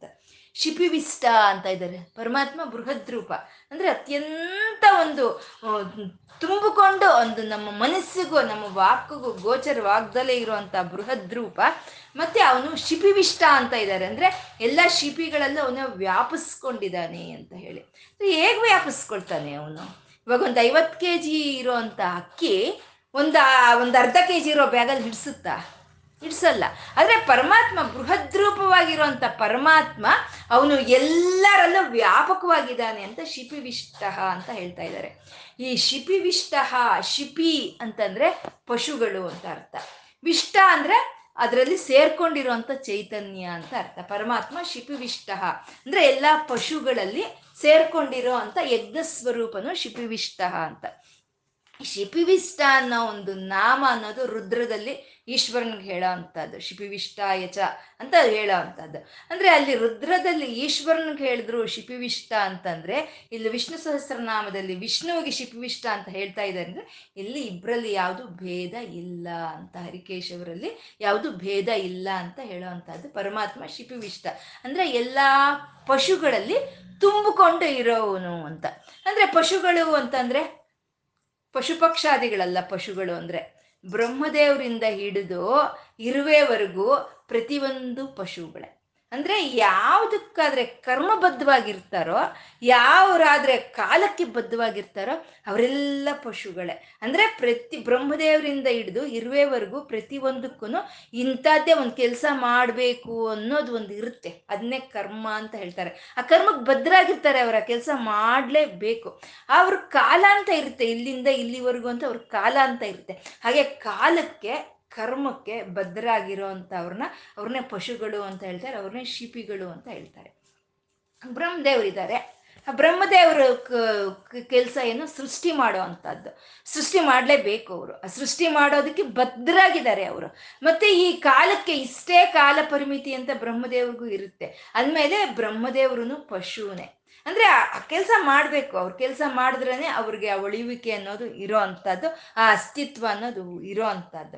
ಆದರೆ ಇದು ಈ ಬ್ರಹ್ಮನಿಂದ ಹಿಡಿದು ಎಲ್ಲರೂ ಪಶುಗಳೇ. ಅಂದರೆ ಪರಮಾತ್ಮ ಮಾತ್ರ, ಆ ಪರಬ್ರಹ್ಮನ್ ಮಾತ್ರ ಅವನು ಪಶುಪತಿ ಅಂತ. ಅಂದರೆ ಇವ್ರನ್ನೆಲ್ಲರಿಗೂ ಪತಿ ಅಂತ. ಯಾಕೆ ಅಂದರೆ ಅವನು ಯಾವುದು ಕೆಲಸ ಮಾಡಬೇಕು ಅಂತ ಅವನಿಗೇನು ಇಲ್ಲ. ಅವನು ಯಾವುದಾದ್ರೂ ಕೆಲಸ ಮಾಡೋದಕ್ಕೋಸ್ಕರ ಅವನಲ್ಲಿ ಇಲ್ಲ. ಕೆಲಸ ಮಾಡಿದ್ರೆ ಮಾತ್ರ ಅವನು ಇರ್ತಾನೆ, ಇಲ್ದಿದ್ರೆ ಇಲ್ಲ ಅನ್ನೋದಿಲ್ಲ. ಅಥವಾ ಇಲ್ಲಿಂದ ಈ ಡೇಟ್ವರೆಗೂ ಅವನು ಇರ್ತಾನೆ ಅನ್ನೋದಿಲ್ಲ. ಕಾಲಕ್ಕೂ ಕರ್ಮಕ್ಕೂ ಅತೀತವಾಗಿರೋ ಅಂತ ಅವನು ಪಶುಪತಿ. ಕಾಲಕ್ಕೂ ಕರ್ಮಕ್ಕೂ ಒಳಪಟ್ಟಿರೋ ಅಂಥವರೆಲ್ಲ ಪಶುಗಳು ಅಂತ. ಆ ಬ್ರಹ್ಮದೇವರಿಂದ ಹಿಡಿದು ಇರುವೆವರೆಗೂ ಪ್ರತಿಯೊಬ್ಬರಿಗೂ ಒಂದು ಕರ್ಮ, ಒಂದು ಕೆಲಸ ಅಂತ ಇದೆ. ಬ್ರಹ್ಮದೇವರು ಯಾವ ರೀತಿ ಸೃಷ್ಟಿ ಮಾಡ್ತಾ ಇದ್ದಾರೋ ಆ ರೀತಿನೇ ಇರುವೆಗೂ ಒಂದು ಕೆಲಸ ಅಂತ ಇದೆ. ಇರುವೆಗೂ ಒಂದು ಕೆಲಸ ಇದೆ. ಅಂದರೆ ಪ್ರತಿಯೊಂದು ಪ್ರಾಣಿನೂ ಈ ಪ್ರಪಂಚ ಯಜ್ಞವನ್ನು ಮಾಡ್ತಾ ಇದೆ. ಪ್ರತಿಯೊಂದು ಪ್ರಾಣಿ ಈ ಪ್ರಪಂಚದಲ್ಲಿ ಯಜ್ಞವನ್ನು ಮಾಡ್ತಾ ಇರೋ ಅಂಥದ್ದು. ಅಂದರೆ ಬ್ರಹ್ಮದೇವರು ಯಾವ ರೀತಿ ಸೃಷ್ಟಿ ಮಾಡ್ತಾ ಈ ಪ್ರಪಂಚ ಯಜ್ಞವನ್ನು ಮಾಡ್ತಾ ಇದ್ದಾರೋ ಹಾಗೆ ಪ್ರತಿಯೊಂದು ಜೀವಿನೂ ಪ್ರತಿಯೊಂದು ಪ್ರಾಣಿನೂ ಈ ಪ್ರಪಂಚ ಯಜ್ಞವನ್ನು ಮಾಡ್ತಾ ಇರೋ ಅಂಥದ್ದು, ಪ್ರತಿಯೊಬ್ಬರೂ. ಇವಾಗ ಇರುವೆ ಇದೆ. ಅಯ್ಯೋ ಏನೋ ಈ ಇರುವೆ ಮಹಾಬಿಡು ಅಂತ ನಾವು ಅಂದ್ಕೊಳ್ತೀವಿ. ಬೇಕಾದರೆ ಅದನ್ನ ನಾವು ಗೂಡ್ಸಾಕ್ತೀವಿ, ಕಾಲಲ್ಲಿ ಇಸ್ಕಾಕ್ಬಿಡ್ತೀವಿ, ನಾವು ಅದು ಏನು ಮಹಾ ಅಂತ ಹೇಳ್ತೀವಿ. ಆದರೆ ಈ ಪ್ರಪಂಚ ಯಜ್ಞದಲ್ಲಿ ಇರುವೆಗಳು ಅನ್ನೋದು ಪ್ರಧಾನವಾದ ಪಾತ್ರೆಯನ್ನು ಪೋಷಣೆ ಮಾಡ್ತಾ ಇರೋ ಅಂಥದ್ದು. ಅಂದರೆ ಇವಾಗ ಈ ಭೂಮಿ ಮೇಲೆ ಭಾರ ಅಂತ ಇದೆ. ಆ ಭೂಮಿ ಮೇಲೆ ಇರೋ ಅಂಥ ಭಾರ ಅನ್ನೋದು ಸಮತೋಲನೆ ಆಗಬೇಕು ಅಲ್ವಾ? ಸಮತೋಲನೆ ಆಗಬೇಕು ಅಂದರೆ ಒಂದು ತಕ್ಕಡಿಯಲ್ಲಿ ನಾವು ಭಾರ ಹಾಕ್ತೀವಿ. ಹಾಕಿದಾಗ ಎರಡು ಸಮಾನ ಇರಬೇಕು. ಒಂದರಲ್ಲಿ ಹೆಚ್ಚು ಒಂದರಲ್ಲಿ ಕಮ್ಮಿ ಇದ್ದರೆ ಅದೊಂದು ಮೇಲಕ್ಕೆ ಹೋಗುತ್ತೆ, ಒಂದು ಕೆಳಕ್ಕೆ ಬರುತ್ತೆ. ಹಾಗೆ ಈ ಭೂಮಿ ಮೇಲೆ ಈ ಭಾರ ಅನ್ನೋದು ಸಮತೋಲನೆ ಆಗಬೇಕು ಅಂತಂದರೆ ಅದಕ್ಕೆ ಈ ಇರುವೆಗಳ ಪಾತ್ರೆ ಅನ್ನೋದು ಜಾಸ್ತಿ ಇದೆ. ಯಾಕೆಂದರೆ ಮನುಷ್ಯರ ಭಾರಕ್ಕಿಂತನೂ ಭೂಮಿ ಮೇಲೆ ಇರುವೆಗಳ ಭಾರ ಜಾಸ್ತಿ ಇದೆ ಅಂತ ಸೈಂಟಿಫಿಕ್ ಆಗಿ ಪ್ರೂವ್ ಆಗಿರುವಂತಹದ್ದು, ವೈಜ್ಞಾನಿಕವಾಗಿ ಪ್ರೂವ್ ಆಗಿದೆ. ಮನುಷ್ಯರ ಭಾರ ಎಷ್ಟಿದೆಯೋ ಭೂಮಿ ಮೇಲೆ ಈ ಇರುವೆಗಳ ಭಾರ ಇನ್ನೂ ಜಾಸ್ತಿ ಇದೆ ಅಂತ. ಅಂದ್ರೆ ಆ ಭಾರವನ್ನ ಅಲ್ಲಿ ಸಮತೋಲನೆಗಾಗಿ ಆ ಭಾರವನ್ನ ಇಟ್ಟು ನಿಂತಿರೋ ಅಂತ ಇರುವೆಗಳೆಲ್ಲ ಈ ಪ್ರಪಂಚ ಯಜ್ಞದಲ್ಲಿ ಅವು ಭಾಗಿಯಾಗಿದೆ ಅಂತ. ಪ್ರತಿಯೊಬ್ಬರು ಮಾಡ್ತಾ ಇರೋದು ಪ್ರಪಂಚ ಯಜ್ಞವೇ. ಈ ಪ್ರಪಂಚ ಯಜ್ಞದಲ್ಲಿ ಪ್ರತಿಯೊಂದು ಜೀವಿನೂ ಪ್ರತಿಯೊಂದು ಕಣವೂ ಪ್ರತಿಯೊಂದು ಪ್ರಾಣಿನೂ ಇಲ್ಲಿ ಭಾಗಿಯಾಗಿ ಇರೋ ಅಂಥದ್ದು. ಇವಾಗ ನಾವು ಹೇಳ್ತೀವಿ ಬ್ಯಾಕ್ಟೀರಿಯಾ ಕೆಟ್ಟದ್ದು ಅಂತ ಹೇಳ್ತೀವಿ. ಬ್ಯಾಕ್ಟೀರಿಯಾ ಕೆಟ್ಟ ಬ್ಯಾಕ್ಟೀರಿಯಾನೇ ಅಲ್ಲ, ಒಳ್ಳೆ ಬ್ಯಾಕ್ಟೀರಿಯಾನೂ ಇದೆ. ಆ ಒಳ್ಳೆ ಬ್ಯಾಕ್ಟೀರಿಯಾ ಇಲ್ಲ ಅಂತಂದರೆ ಈ ಸೃಷ್ಟಿನೇ ಇಲ್ಲ, ನಾವು ಇಲ್ಲಿ ಇರೋದಕ್ಕೆ ಸಾಧ್ಯನೇ ಇಲ್ಲ ಆ ಒಳ್ಳೆ ಬ್ಯಾಕ್ಟೀರಿಯಾ ಇಲ್ಲ ಅಂತಂದರೆ. ಇವಾಗ ನಮಗೆ ಒಂದು ಹಾಲನ್ನು ನಾವು ಮೊಸರನ್ನಾಗಿ ಮಾಡಬೇಕು, ಹೆಪ್ಪಾಕಬೇಕು ಅಂದರೆ ಅಲ್ಲಿ ಬ್ಯಾಕ್ಟೀರಿಯಾ ಇರಬೇಕು, ಇದ್ರೇ ಆ ಹಾಲು ಅನ್ನೋದು ಮೊಸರಾಗುತ್ತೆ. ಹಾಗೆ ನಮ್ಮ ಒಂದು ಶರೀರದಲ್ಲಿ ಒಂದು ಇಂಟೆಸ್ಟೈನ್ ಅಂತ ಹೇಳ್ತೀವಲ್ವ, ಕರಳು ಅಂತ ಏನು ಹೇಳ್ತಾರೆ ಅದನ್ನ. ಆ ಇಂಟೆಸ್ಟೈನಲ್ಲಿ ಈ ಸಾವಿರಾರು ಲಕ್ಷಾದಿ ಒಂದು ಬ್ಯಾಕ್ಟೀರಿಯಾ ಅನ್ನೋದು ಇರುತ್ತೆ. ಆ ಇರೋ ಅಂಥ ಬ್ಯಾಕ್ಟೀರಿಯಾ ಅದು ಏನು ಮಾಡುತ್ತೆ, ನಾವು ತಿಂದಿರೋ ಅಂಥ ಅನ್ನದಿಂದ ಈ ಸಲ್ಫೇಟ್ಸೇ ಬೇರೆ ನೈಟ್ರೇಟ್ಸೇ ಬೇರೆ ಅಂತ ಎಲ್ಲ ಸಾಲ್ಟ್ಸ್ನೆಲ್ಲ ಬೇರೆ ಬೇರೆ ಮಾಡುತ್ತೆ. ಆ ಬೇರೆ ಮಾಡಿರೋ ಸಾಲ್ಟನ್ನು ನಮ್ಮ ಈ ರಕ್ತನಾಳಗಳು ಅನ್ನೋದು ಗ್ರಹಿಸ್ಕೊಂಡು ಅದು ಪ್ರಾಣಶಕ್ತಿಯಾಗಿ ಅದು ಬದಲಾವಣೆ ಆಗೋ ಅಂಥದ್ದು ಅಷ್ಟೇ ಹೊರತು ನಾವು ತಿಂದಿರೋ ಅನ್ನ, ಚಪಾತಿ, ಪಿಜ್ಜಾ ಅದು ಹಾಗಾಗೆ ನಮ್ಮ ಶರೀರದೊಳಗೆ ಹೋಗೋದಿಲ್ಲ. ಅದನ್ನ ಬ್ಯಾಕ್ಟೀರಿಯಾ ಅನ್ನೋದು ಅದು ಆ ರೀತಿ ಮಾರ್ಪಾಟ್ ಮಾಡುತ್ತೆ. ಅಂದರೆ ಈ ಶರೀರ ಯಜ್ಞದಲ್ಲಿ ಭಾಗಿಯಾಗಿರುವಂಥವು ಆ ಬ್ಯಾಕ್ಟೀರಿಯಾ ಅಂತ, ಆ ಯಜ್ಞದಲ್ಲಿ ಅದು ಭಾಗಿಯಾಗಿರುವಂಥದ್ದು. ಇವಾಗ ನಾವು ಒಂದು ಮರಕ್ಕೆ ಒಂದು ಸಗಣಿ ಅಂತ ಹಾಕ್ತೀವಿ, ಹಾಕಿದ್ರೆ ಆ ಸಗಣಿನೇ ತಿನ್ನಲ್ಲ ಮರ, ಆ ಸಗಣಿಯನ್ನ ಈ ಬ್ಯಾಕ್ಟೀರಿಯಾ ತಿನ್ನುತ್ತೆ. ಈ ಬ್ಯಾಕ್ಟೀರಿಯಾ ಸಪ್ರೇಟ್ ಮಾಡುತ್ತೆ, ಅದರಲ್ಲಿರೋ ಸಾಲ್ಟ್ಸು, ಸಲ್ಫೇಟ್ಸು, ನೈಟ್ರೇಟ್ಸು ಎಲ್ಲ ಸಪ್ರೇಟ್ ಮಾಡುತ್ತೆ. ಆ ಸಪ್ರೇಟ್ ಮಾಡಿ ವಿಭಜನೆ ಮಾಡಿರೋದನ್ನ ಒಂದು ಗಿಡ ಅನ್ನೋದು ತಗೊಂಡು ಅದು ಬೆಳೆಯೋ ಅಂಥದ್ದು. ಆ ಬ್ಯಾಕ್ಟೀರಿಯಾನೇ ಇಲ್ಲ ಅಂತಂದರೆ ಆ ಸಗಣಿ ತಿಂದರೆ ಗಿಡ ಸತ್ತು ಹೋಗ್ಬಿಡುತ್ತೆ ಅಷ್ಟೆ. ಅಂದರೆ ಪ್ರತಿ ಒಂದು ಈ ಪ್ರಪಂಚ ಯಜ್ಞದಲ್ಲಿ ಭಾಗಿಯಾಗಿರುವಂಥದ್ದು, ಈ ಪ್ರಪಂಚ ಯಜ್ಞವನ್ನು ಮಾಡ್ತಾ ಇರೋವಂಥದ್ದು ಪ್ರತಿಯೊಂದು. ಇವಾಗ ನಾವು ಈ ಚಿಟ್ಟೆಗಳಿದೆ, ಚಿಟ್ಟೆಗಳನ್ನೇನು ನೋಡೋದಕ್ಕೆ ಚೆನ್ನಾಗಿರುತ್ತೆ ಅಂತ ಪರಮಾತ್ಮ ಇಲ್ಲಿ ಹುಟ್ಟಿಸಿದಾನ ಅಂದರೆ ಇಲ್ಲ. ಆ ಚಿಟ್ಟೆಗಳಿಂದಾನೇ ಈ ಸಂತಾನೋತ್ಪತ್ತಿ ಅನ್ನೋದು ನಡೆಯೋದು. ಅದು ಒಂದು ಹೂವಿನಿಂದ ಇನ್ನೊಂದು ಹೂವಿನ ಮೇಲೆ ಹೋಗಿ ಕೂತ್ಕೊಳ್ಳುತ್ತೆ. ಆ ಒಂದು ಈ ಗಿಣಿಗಳಿರುತ್ತೆ, ಕಾಳುಗಳನ್ನ ತಗೊಂಡೋಗೋದೆಲ್ಲೋ ಹಾಕುತ್ತೆ, ಅದರಿಂದ ವೃಕ್ಷಗಳು ಬರುತ್ತೆ. ಈ ರೀತಿ ಪ್ರತಿಯೊಂದೂ ಈ ಪ್ರಪಂಚ ಯಜ್ಞವನ್ನು ಮಾಡ್ತಾ ಇರೋವಂಥದ್ದು. ನಾವೆಲ್ಲನೂ ನಮಗೆ ತಿಳಿದಲ್ಲೇ ಇರ್ಬೋದು, ನಾವೆಲ್ಲ ಈ ಪ್ರಪಂಚ ಈಗ ಇರೋದಕ್ಕೆ ನಾವೆಲ್ಲ ಯಜ್ಞದಲ್ಲಿ ನಾವು ಭಾಗಿ ಆಗಿದ್ದೀವಿ. ನಾವು ಮಾಡ್ತಾ ಇರೋ ಕೆಲಸ ಈ ಪ್ರಪಂಚ ಅನ್ನೋದು ಈಗ ನಿಂತಿರೋ ಅಂತದ್ದು. ರಾವಣಾಸುರ ಮಹಾರಾಕ್ಷಸನವನು, ಅವನು ರಾಕ್ಷಸತ್ವನು ಈ ಪ್ರಪಂಚ ಯಜ್ಞವೇ. ಯಾಕೆಂದ್ರೆ ಅವನು ರಾಕ್ಷಸನಾಗಿದ್ದಕ್ಕೆ ಶ್ರೀರಾಮನಾಗಿ ಪರಮಾತ್ಮ ಅವತಾರ ತಾಳಿ ಬಂದಿದ್ದು ಅಲ್ವಾ. ಅವನು ರಾಕ್ಷಸನ, ಅವನು ಅಹಂಕಾರಿಯಾಗಿದ್ದಕ್ಕೆ ಅವನ ಒಂದು ಈ ಭೂಕೈಲಾಸ ಅನ್ನೋ ಒಂದು ಪುಣ್ಯಕ್ಷೇತ್ರ ನಮಗ್ ಬಂದಿರೋ ಅಂಥದ್ದು. ಹಾಗೆ ಪ್ರತಿ ಪ್ರಾಣಿನೂ ಈ ಪ್ರಪಂಚ ಯಜ್ಞದಲ್ಲಿ ಭಾಗಿಯಾಗಿ ಕೆಲಸ ಮಾಡ್ತಾ ಇರೋ ಅಂಥದ್ದು. ಈ ರೀತಿ ಕೆಲಸ ಮಾಡ್ತಾ ಇರೋ ಈ ಪ್ರಾಣಿಗಳಲ್ಲೆಲ್ಲ ಆ ಯಜ್ಞ ಸ್ವರೂಪದಲ್ಲಿ ಪ್ರವೇಶ ಮಾಡಿರೋಂಥ ಹರಿ ಚೈತನ್ಯವೇ ಅದೇ ಶಿಪಿವಿಷ್ಟ ಅಂತ ಹೇಳೋದು. ಅಂದ್ರೆ ಎಲ್ಲ ಪ್ರಾಣಿಗಳಲ್ಲೂ ಯಜ್ಞ ಸ್ವರೂಪದಲ್ಲೂ ಪರಮಾತ್ಮ ತಾನ ಪ್ರವೇಶ ಮಾಡಿ ಇದ್ದಾನೆ ಅಂತ. ಯಜ್ಞೋವೈ ವಿಷ್ಣುವು ಅಂತೀವಿ. ಅಂದರೆ ಯಾವ ಯಜ್ಞದಲ್ಲಿ ಆದರೂ ಸರಿ ಆ ವಿಷ್ಣುವು ಇಲ್ಲ ಅಂದರೆ ಯಜ್ಞ ಯಾವುದು ಸಾಫಲ್ಯ ಹೊಂದೋದಿಲ್ಲ. ಹಾಗೆ ಈ ಪ್ರತಿಯೊಂದು ಪ್ರಾಣಿ, ಪ್ರತಿಯೊಂದು ಇದೂ ಇಲ್ಲಿ ಪ್ರಪಂಚ ಯಜ್ಞ ನಡೆಸ್ತಾ ಇದೆ. ಆ ಪ್ರಪಂಚ ಯಜ್ಞ ನಡೆಸ್ತಾ ಇರೋದ್ರಲ್ಲಿ ಆ ಚೈತನ್ಯ ಸ್ವರೂಪದಲ್ಲಿ ಇರೋವಂಥ ಪರಮಾತ್ಮ ಅವನೇ ಶಿಪಿವಿಷ್ಟ ಅಂತ ಹೇಳೋದು. ಇದೊಂದು ವೈಜ್ಞಾನಿಕವಾದಂಥ ಒಂದು ನಾಮ, ಇದು ಒಂದು ವೈಜ್ಞಾನಿಕವಾದಂಥ ಒಂದು ವೇದ ಒಂದು ಅರ್ಥವನ್ನು ಕೊಡುವಂಥ ನಾಮ ಈ ಶಿಪಿವಿಷ್ಟ ಅನ್ನೋದು. ಒಂದು ವೈದಿಕ ಅರ್ಥವನ್ನು ಕೊಡುವಂಥ ನಾಮ ಈ ಶಿಪಿವಿಷ್ಟ ಅನ್ನೋದು. ಈ ಶಿಪಿ ಅಂತಂದ್ರೆ ಕಿರಣಗಳು ಅಂತ. ಸೂರ್ಯನು ತನ್ನ ಕಿರಣಗಳನ್ನು ನೈಕ ರೂಪವಾಗಿ ಈ ಭೂಮಿ ಕಡೆ ಪ್ರಸರಿಸ್ತಾ ಇದ್ದಾನೆ. ಅನೈಕ ರೂಪವಾಗಿ ತನ್ನ ಕಿರಣಗಳನ್ನು ಪ್ರಸಾರಿಸ್ತಾ ಇರುವಂತಹ ಸೂರ್ಯನು ಅವನು ಬೃಹದ್ ರೂಪ, ಅವನು ಒಬ್ಬನೇ, ಅವನು ಬೃಹತ್ತಾಕಾರದಲ್ಲಿ ಇದ್ದಾನೆ. ಆ ಬೃಹತ್ತಾಕಾರದಲ್ಲಿ ಇರುವಂತಹ ಸೂರ್ಯನ ಚೈತನ್ಯವೇ ಶಿಪಿವಿಷ್ಟ ಆಗಿ ಎಲ್ಲ ಕಿರಣಗಳಲ್ಲೂ ಆ ಚೈತನ್ಯ, ಆ ಶಕ್ತಿ ಅನ್ನೋದು ಪ್ರಸಾರವಾಗ್ತಾ ಇದೆ ಅನ್ನೋ ಒಂದು ಔಚಿತ್ಯವು ಈ ನಾಮಗಳಲ್ಲಿ ನಮಗೆ ಕಾಣಿಸುತ್ತೆ. ಮತ್ತೆ ಈ ನಮ್ಮ ಒಂದು ಆತ್ಮವೇ ಬೃಹದ್ ರೂಪ ಅಂತ ಹೇಳೋದು, ನಮ್ಮ ಆತ್ಮ ಚೈತನ್ಯವೇ ಬೃಹದ್ ರೂಪ. ಇದೇ ನೈಕ ರೂಪ, ಅನೇಕವಾದ ಇಂದ್ರಿಯಗಳ ರೂಪದಲ್ಲಿ ಇದು ವ್ಯಕ್ತವಾಗ್ತಾ ಇದೆ. ಈ ಅನೇಕವಾಗಿರುವಂಥ ಈ ಇಂದ್ರಿಯಗಳಲ್ಲಿ ಇರುವಂಥ ಚೈತನ್ಯವೇ ಅದೇ ಶಿಪಿವಿಷ್ಟ ಅಂತ ಹೇಳೋದು, ಅದೇ ಯಜ್ಞ ಅಂತ ಹೇಳೋದು. ಆ ರೀತಿ ಶರೀರ ಯಜ್ಞವನ್ನ, ಈ ಪ್ರಪಂಚ ಯಜ್ಞವನ್ನ ಮಾಡೋದಕ್ಕೆ ಚೈತನ್ಯವಾಗಿ ಎಲ್ಲದರಲ್ಲೂ ವ್ಯಾಪಿಸ್ಕೊಂಡಿರುವಂಥ ಪರಮಾತ್ಮ ಅವನು ಶಿಪಿವಿಷ್ಟ. ಪ್ರಕಾಶನಃ ಅಂತ ಇದ್ದಾರೆ, ಪರಮಾತ್ಮ ಪ್ರಕಾಶನಃ ಅಂತ. ನಮಗೆ ಪ್ರಕಾಶ ಇರಬೇಕು, ನಮಗೆ ಬೆಳಗ್ಗೆ ಹೊತ್ತು ಈ ಬೆಳಕಿರಬೇಕು ಅಂದರೆ ಸೂರ್ಯ ಇರಬೇಕು, ಅಥವಾ ರಾತ್ರಿ ಹೊತ್ತು ಆ ಪ್ರಕಾಶ ಇರಬೇಕು ಅಂದರೆ ಚಂದ್ರ ಇರಬೇಕು. ಹಗಲತ್ತು ಸೂರ್ಯನಿಗೆ, ರಾತ್ರಿ ಹೊತ್ತು ಚಂದ್ರನಿಗೆ ಪ್ರಕಾಶನ ಕೊಡ್ತಾ ಇರೋವಂಥ ಆ ಮಹೇಂದ್ರನೇ ನೀವು ಪ್ರಕಾಶನು. ಆ ಪ್ರಕಾಶವನ್ನು ಪರಮಾತ್ಮನೇ ಕೊಡ್ತಾ ಇದ್ದಾನೆ, ನಮ್ಮ ಕಣ್ಣುಗಳಿಗೆ ಪ್ರಕಾಶ ಕೊಡ್ತಾ ಇದ್ದಾನೆ. ಅಂದರೆ ಆ ದೃಷ್ಟಿಶಕ್ತಿಯನ್ನು ಕೊಡ್ತಾ ಇದ್ದಾನೆ. ಅಂದರೆ ದೃಷ್ಟಿಶಕ್ತಿಯನ್ನು ಕೊಡೋದು ಅಂತಂದರೆ ಸುಮ್ಮನೆ ನೋಡೋದು ಅಂತಾನೆ ಅಲ್ಲ. ನಾವು ಏನು ನೋಡ್ತಾ ಇದ್ದೀವೋ ಅದನ್ನು ಸರಿಯಾದ ರೀತಿಯಲ್ಲಿ ನಾವು ಅರ್ಥ ಮಾಡ್ಕೊಳ್ಳೋವಂಥ ಜ್ಞಾನವೇ ಪ್ರಕಾಶ ಅಂತ ಹೇಳೋದು. ಆ ಜ್ಞಾನವನ್ನು ಕೊಡೋವಂಥ ಪರಮಾತ್ಮ ಅವನೇ ಪ್ರಕಾಶನಃ ಅಂತ ಹೇಳೋದು. ಈ ಅರ್ಜುನನಿಗೆ ಕೊಟ್ಟ ಪರಮಾತ್ಮ ವಿಶ್ವರೂಪ ಸಂದರ್ಶನವನ್ನು ಕೊಟ್ಟ, ವಿಶ್ವರೂಪ ಸಂದರ್ಶನವನ್ನು ಅರ್ಜುನನಿಗೆ ಕೃಷ್ಣ ಪರಮಾತ್ಮ ಕೊಟ್ಟ ಅಂದ್ರೆ ಅವನೇನು ಅರ್ಜುನನ ಅವನು ನೇತ್ರಗಳಿಂದ ನೋಡೋದಕ್ಕೆ ಸಾಧ್ಯ ಆಯ್ತಾ? ಇಲ್ಲ, ಅವನು ದಿವ್ಯ ದೃಷ್ಟಿಯನ್ನು ಕೊಡ್ತಾನೆ. ಕೃಷ್ಣನು ದಿವ್ಯ ದೃಷ್ಟಿಯನ್ನು ಅರ್ಜುನನಿಗೆ ಕೊಟ್ಟು ಅವನನ್ನು ಸರಿಯಾದ ರೀತಿಯಲ್ಲಿ ಅವನ ಅರ್ಥ ಮಾಡ್ಕೊಳ್ಳೋದಕ್ಕೆ ಸಹಾಯ ಮಾಡ್ತಾನೆ.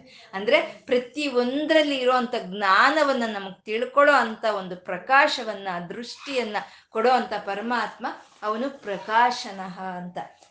ಈ ಹಿಂದಿನ ಶ್ಲೋಕದಲ್ಲಿ ಹೇಳಿದ್ರು ಕರ್ಮ ಅಂತ, ಕರ್ಮಕಾಂಡವನ್ನು ಹೇಳಿದ್ರು.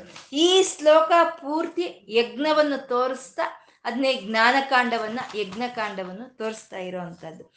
ಪರಮಾತ್ಮ ಅವನು ಸುಭುಜಃ, ಅವನು ಭುಜಗಳ ಮೇಲೆ ಈ ಸಮಸ್ತ ಸೃಷ್ಟಿನೂ ನಿಂತಿದೆ. ಅವನೇ ಎಲ್ಲ ಹೊಣೆಯನ್ನು ಅವನೇ ಹೊತ್ತಿ ನಿಂತ್ಕೊಂಡಿರೋವಂಥ ಅವನು ಸುಭುಜಃ. ಅವನನ್ನು ಧರಿಸೋದಕ್ಕೆ ಯಾರಿಂದನೂ ಸಾಧ್ಯ ಇಲ್ದಲೇ ಇರುವಂಥ ಒಂದು ದುರ್ಧರನು ಅವನು. ಅವನೇ ಒಂದು ವಾಗ್ಮಿ, ಅವನ ಒಂದು ಶಬ್ದ ರೂಪದಲ್ಲಿ ಪ್ರತಿಯೊಂದನ್ನು ನಮಗೆ ತಿಳಿಸ್ಕೊಡ್ತಾ ಇರೋವಂಥ ವಾಗ್ಮಿ ಅವನೇ. ಮಹೇಂದ್ರನು ಪರಮವಾದ ಐಶ್ವರ್ಯಗಳಿಗೂ ಒಡೆಯನು ಅವನೇ ಆಗಿರುವಂಥದ್ದು. ಅವನೇ ವಸುಧಃ, ಅವನ ಐಶ್ವರ್ಯಗಳನ್ನೇ ಅವನೇ ಹಂಚಿಕೊಡ್ತಾ ಇದ್ದಾನೆ ಈ ಪ್ರಕೃತಿಗೆ, ಈ ಪ್ರಾಣಿಗಳಿಗೆ ಎಲ್ಲ. ಆ ಐಶ್ವರ್ಯಗಳ ರೂಪದಲ್ಲೂ ತಾನೇ ಇದ್ದಾನೆ ಪರಮಾತ್ಮ ವಸುಹು ಅಂತ. ಅವನೇ ನೈಕ ರೂಪ. ಈ ಶರೀರ ಯಾವ ರೀತಿ ಕೈ, ಕಾಲು, ಮೂಗು ಅನ್ನೋ ವಿವಿಧ ವಿಧವಾದಂಥ ಭಾಗಗಳಿಂದ ಈ ಶರೀರ ಒಂದೇ ಹೇಗೆ ಕಾಣಿಸ್ತಾ ಇದೆಯೋ, ಈ ಪ್ರಪಂಚ ಪೂರ್ತಿ ಅನೇಕವಾಗಿ ಕಾಣಿಸ್ತಾ ಇರುವಂಥ ರೂಪದಲ್ಲಿ ಇರುವಂಥ ಪರಮಾತ್ಮ ಅವನೊಬ್ಬನೇ, ಅವನೇ ಬೃಹದ್ ರೂಪ ಅಂತ ಹೇಳ್ತಾ ಅವನೇ ಶಿಪಿವಿಷ್ಟ ಈ ಪ್ರಪಂಚ ಯಜ್ಞವನ್ನು ನಡೆಸ್ತಾ ಇದ್ದಾನೆ ಪರಮಾತ್ಮ. ಈ ಪ್ರಪಂಚ ಯಜ್ಞ ನಡೆಸೋದಕ್ಕೋಸ್ಕರನೇ ಈ ಜೀವಿಗಳನ್ನೆಲ್ಲ ಈ ರೀತಿ ಸೃಷ್ಟಿ ಮಾಡಿ ಅವರಲ್ಲಿ ಚೈತನ್ಯ ರೂಪದಲ್ಲಿ ಇದ್ಕೊಂಡು ಅವರ ಹತ್ರ ಈ ಯಜ್ಞವನ್ನು ಮಾಡಿಸ್ತಾ ಇರುವಂತ ಪರಮಾತ್ಮ ಅವನು ಶಿಪಿವಿಷ್ಟ. ಎಲ್ಲರಿಗೂ ಆ ಪ್ರಕಾಶವನ್ನ, ಪ್ರಕೃತಿಗೂ, ಪ್ರಾಣಿಗಳಿಗೂ, ಭಕ್ತರಿಗೂ, ಜ್ಞಾನರಿಗೂ, ಎಲ್ಲರಿಗೂ ಎಲ್ಲವನ್ನು ಸರಿಯಾದ ರೀತಿಯಲ್ಲಿ ಅರ್ಥ ಮಾಡ್ಕೊಳ್ಳುವಂತ ಪ್ರಕಾಶವನ್ನು ಕೊಡ್ತಾ ಇರುವಂತ ಪರಮಾತ್ಮ ಅವನು ಪ್ರಕಾಶನಃ ಅಂತ ಇವತ್ತು ಹೇಳ್ಕೊಳ್ತಾ, ನಾವು ಇವತ್ತೇನ್ ಹೇಳ್ಕೊಂಡಿದೀವೋ ಅದು ಅಷ್ಟೈಶ್ವರ್ಯಗಳಿಗೆ ಒಡೆಯನಾದ ಮಹೇಂದ್ರನಿಗೆ, ಆ ವಸುವಿಗೆ ಎಲ್ಲವನ್ನು ಸಮರ್ಪಣೆ ಮಾಡ್ಕೊಳ್ಳೋಣ. ಲಕ್ಷ್ಮೀನಾರಾಯಣರಿಗೆ ನತಿರಿಯಂ, ನನ್ನ ಈ ನಮಸ್ಕಾರವನ್ನು ಸ್ವೀಕಾರ ಮಾಡುತ್ತಂದೆ ಅಂತ ಕೇಳ್ಕೊಳ್ತಾ ಸರ್ವಂ ಶ್ರೀ ಲಲಿತಾರ್ಪಣಮಸ್ತು.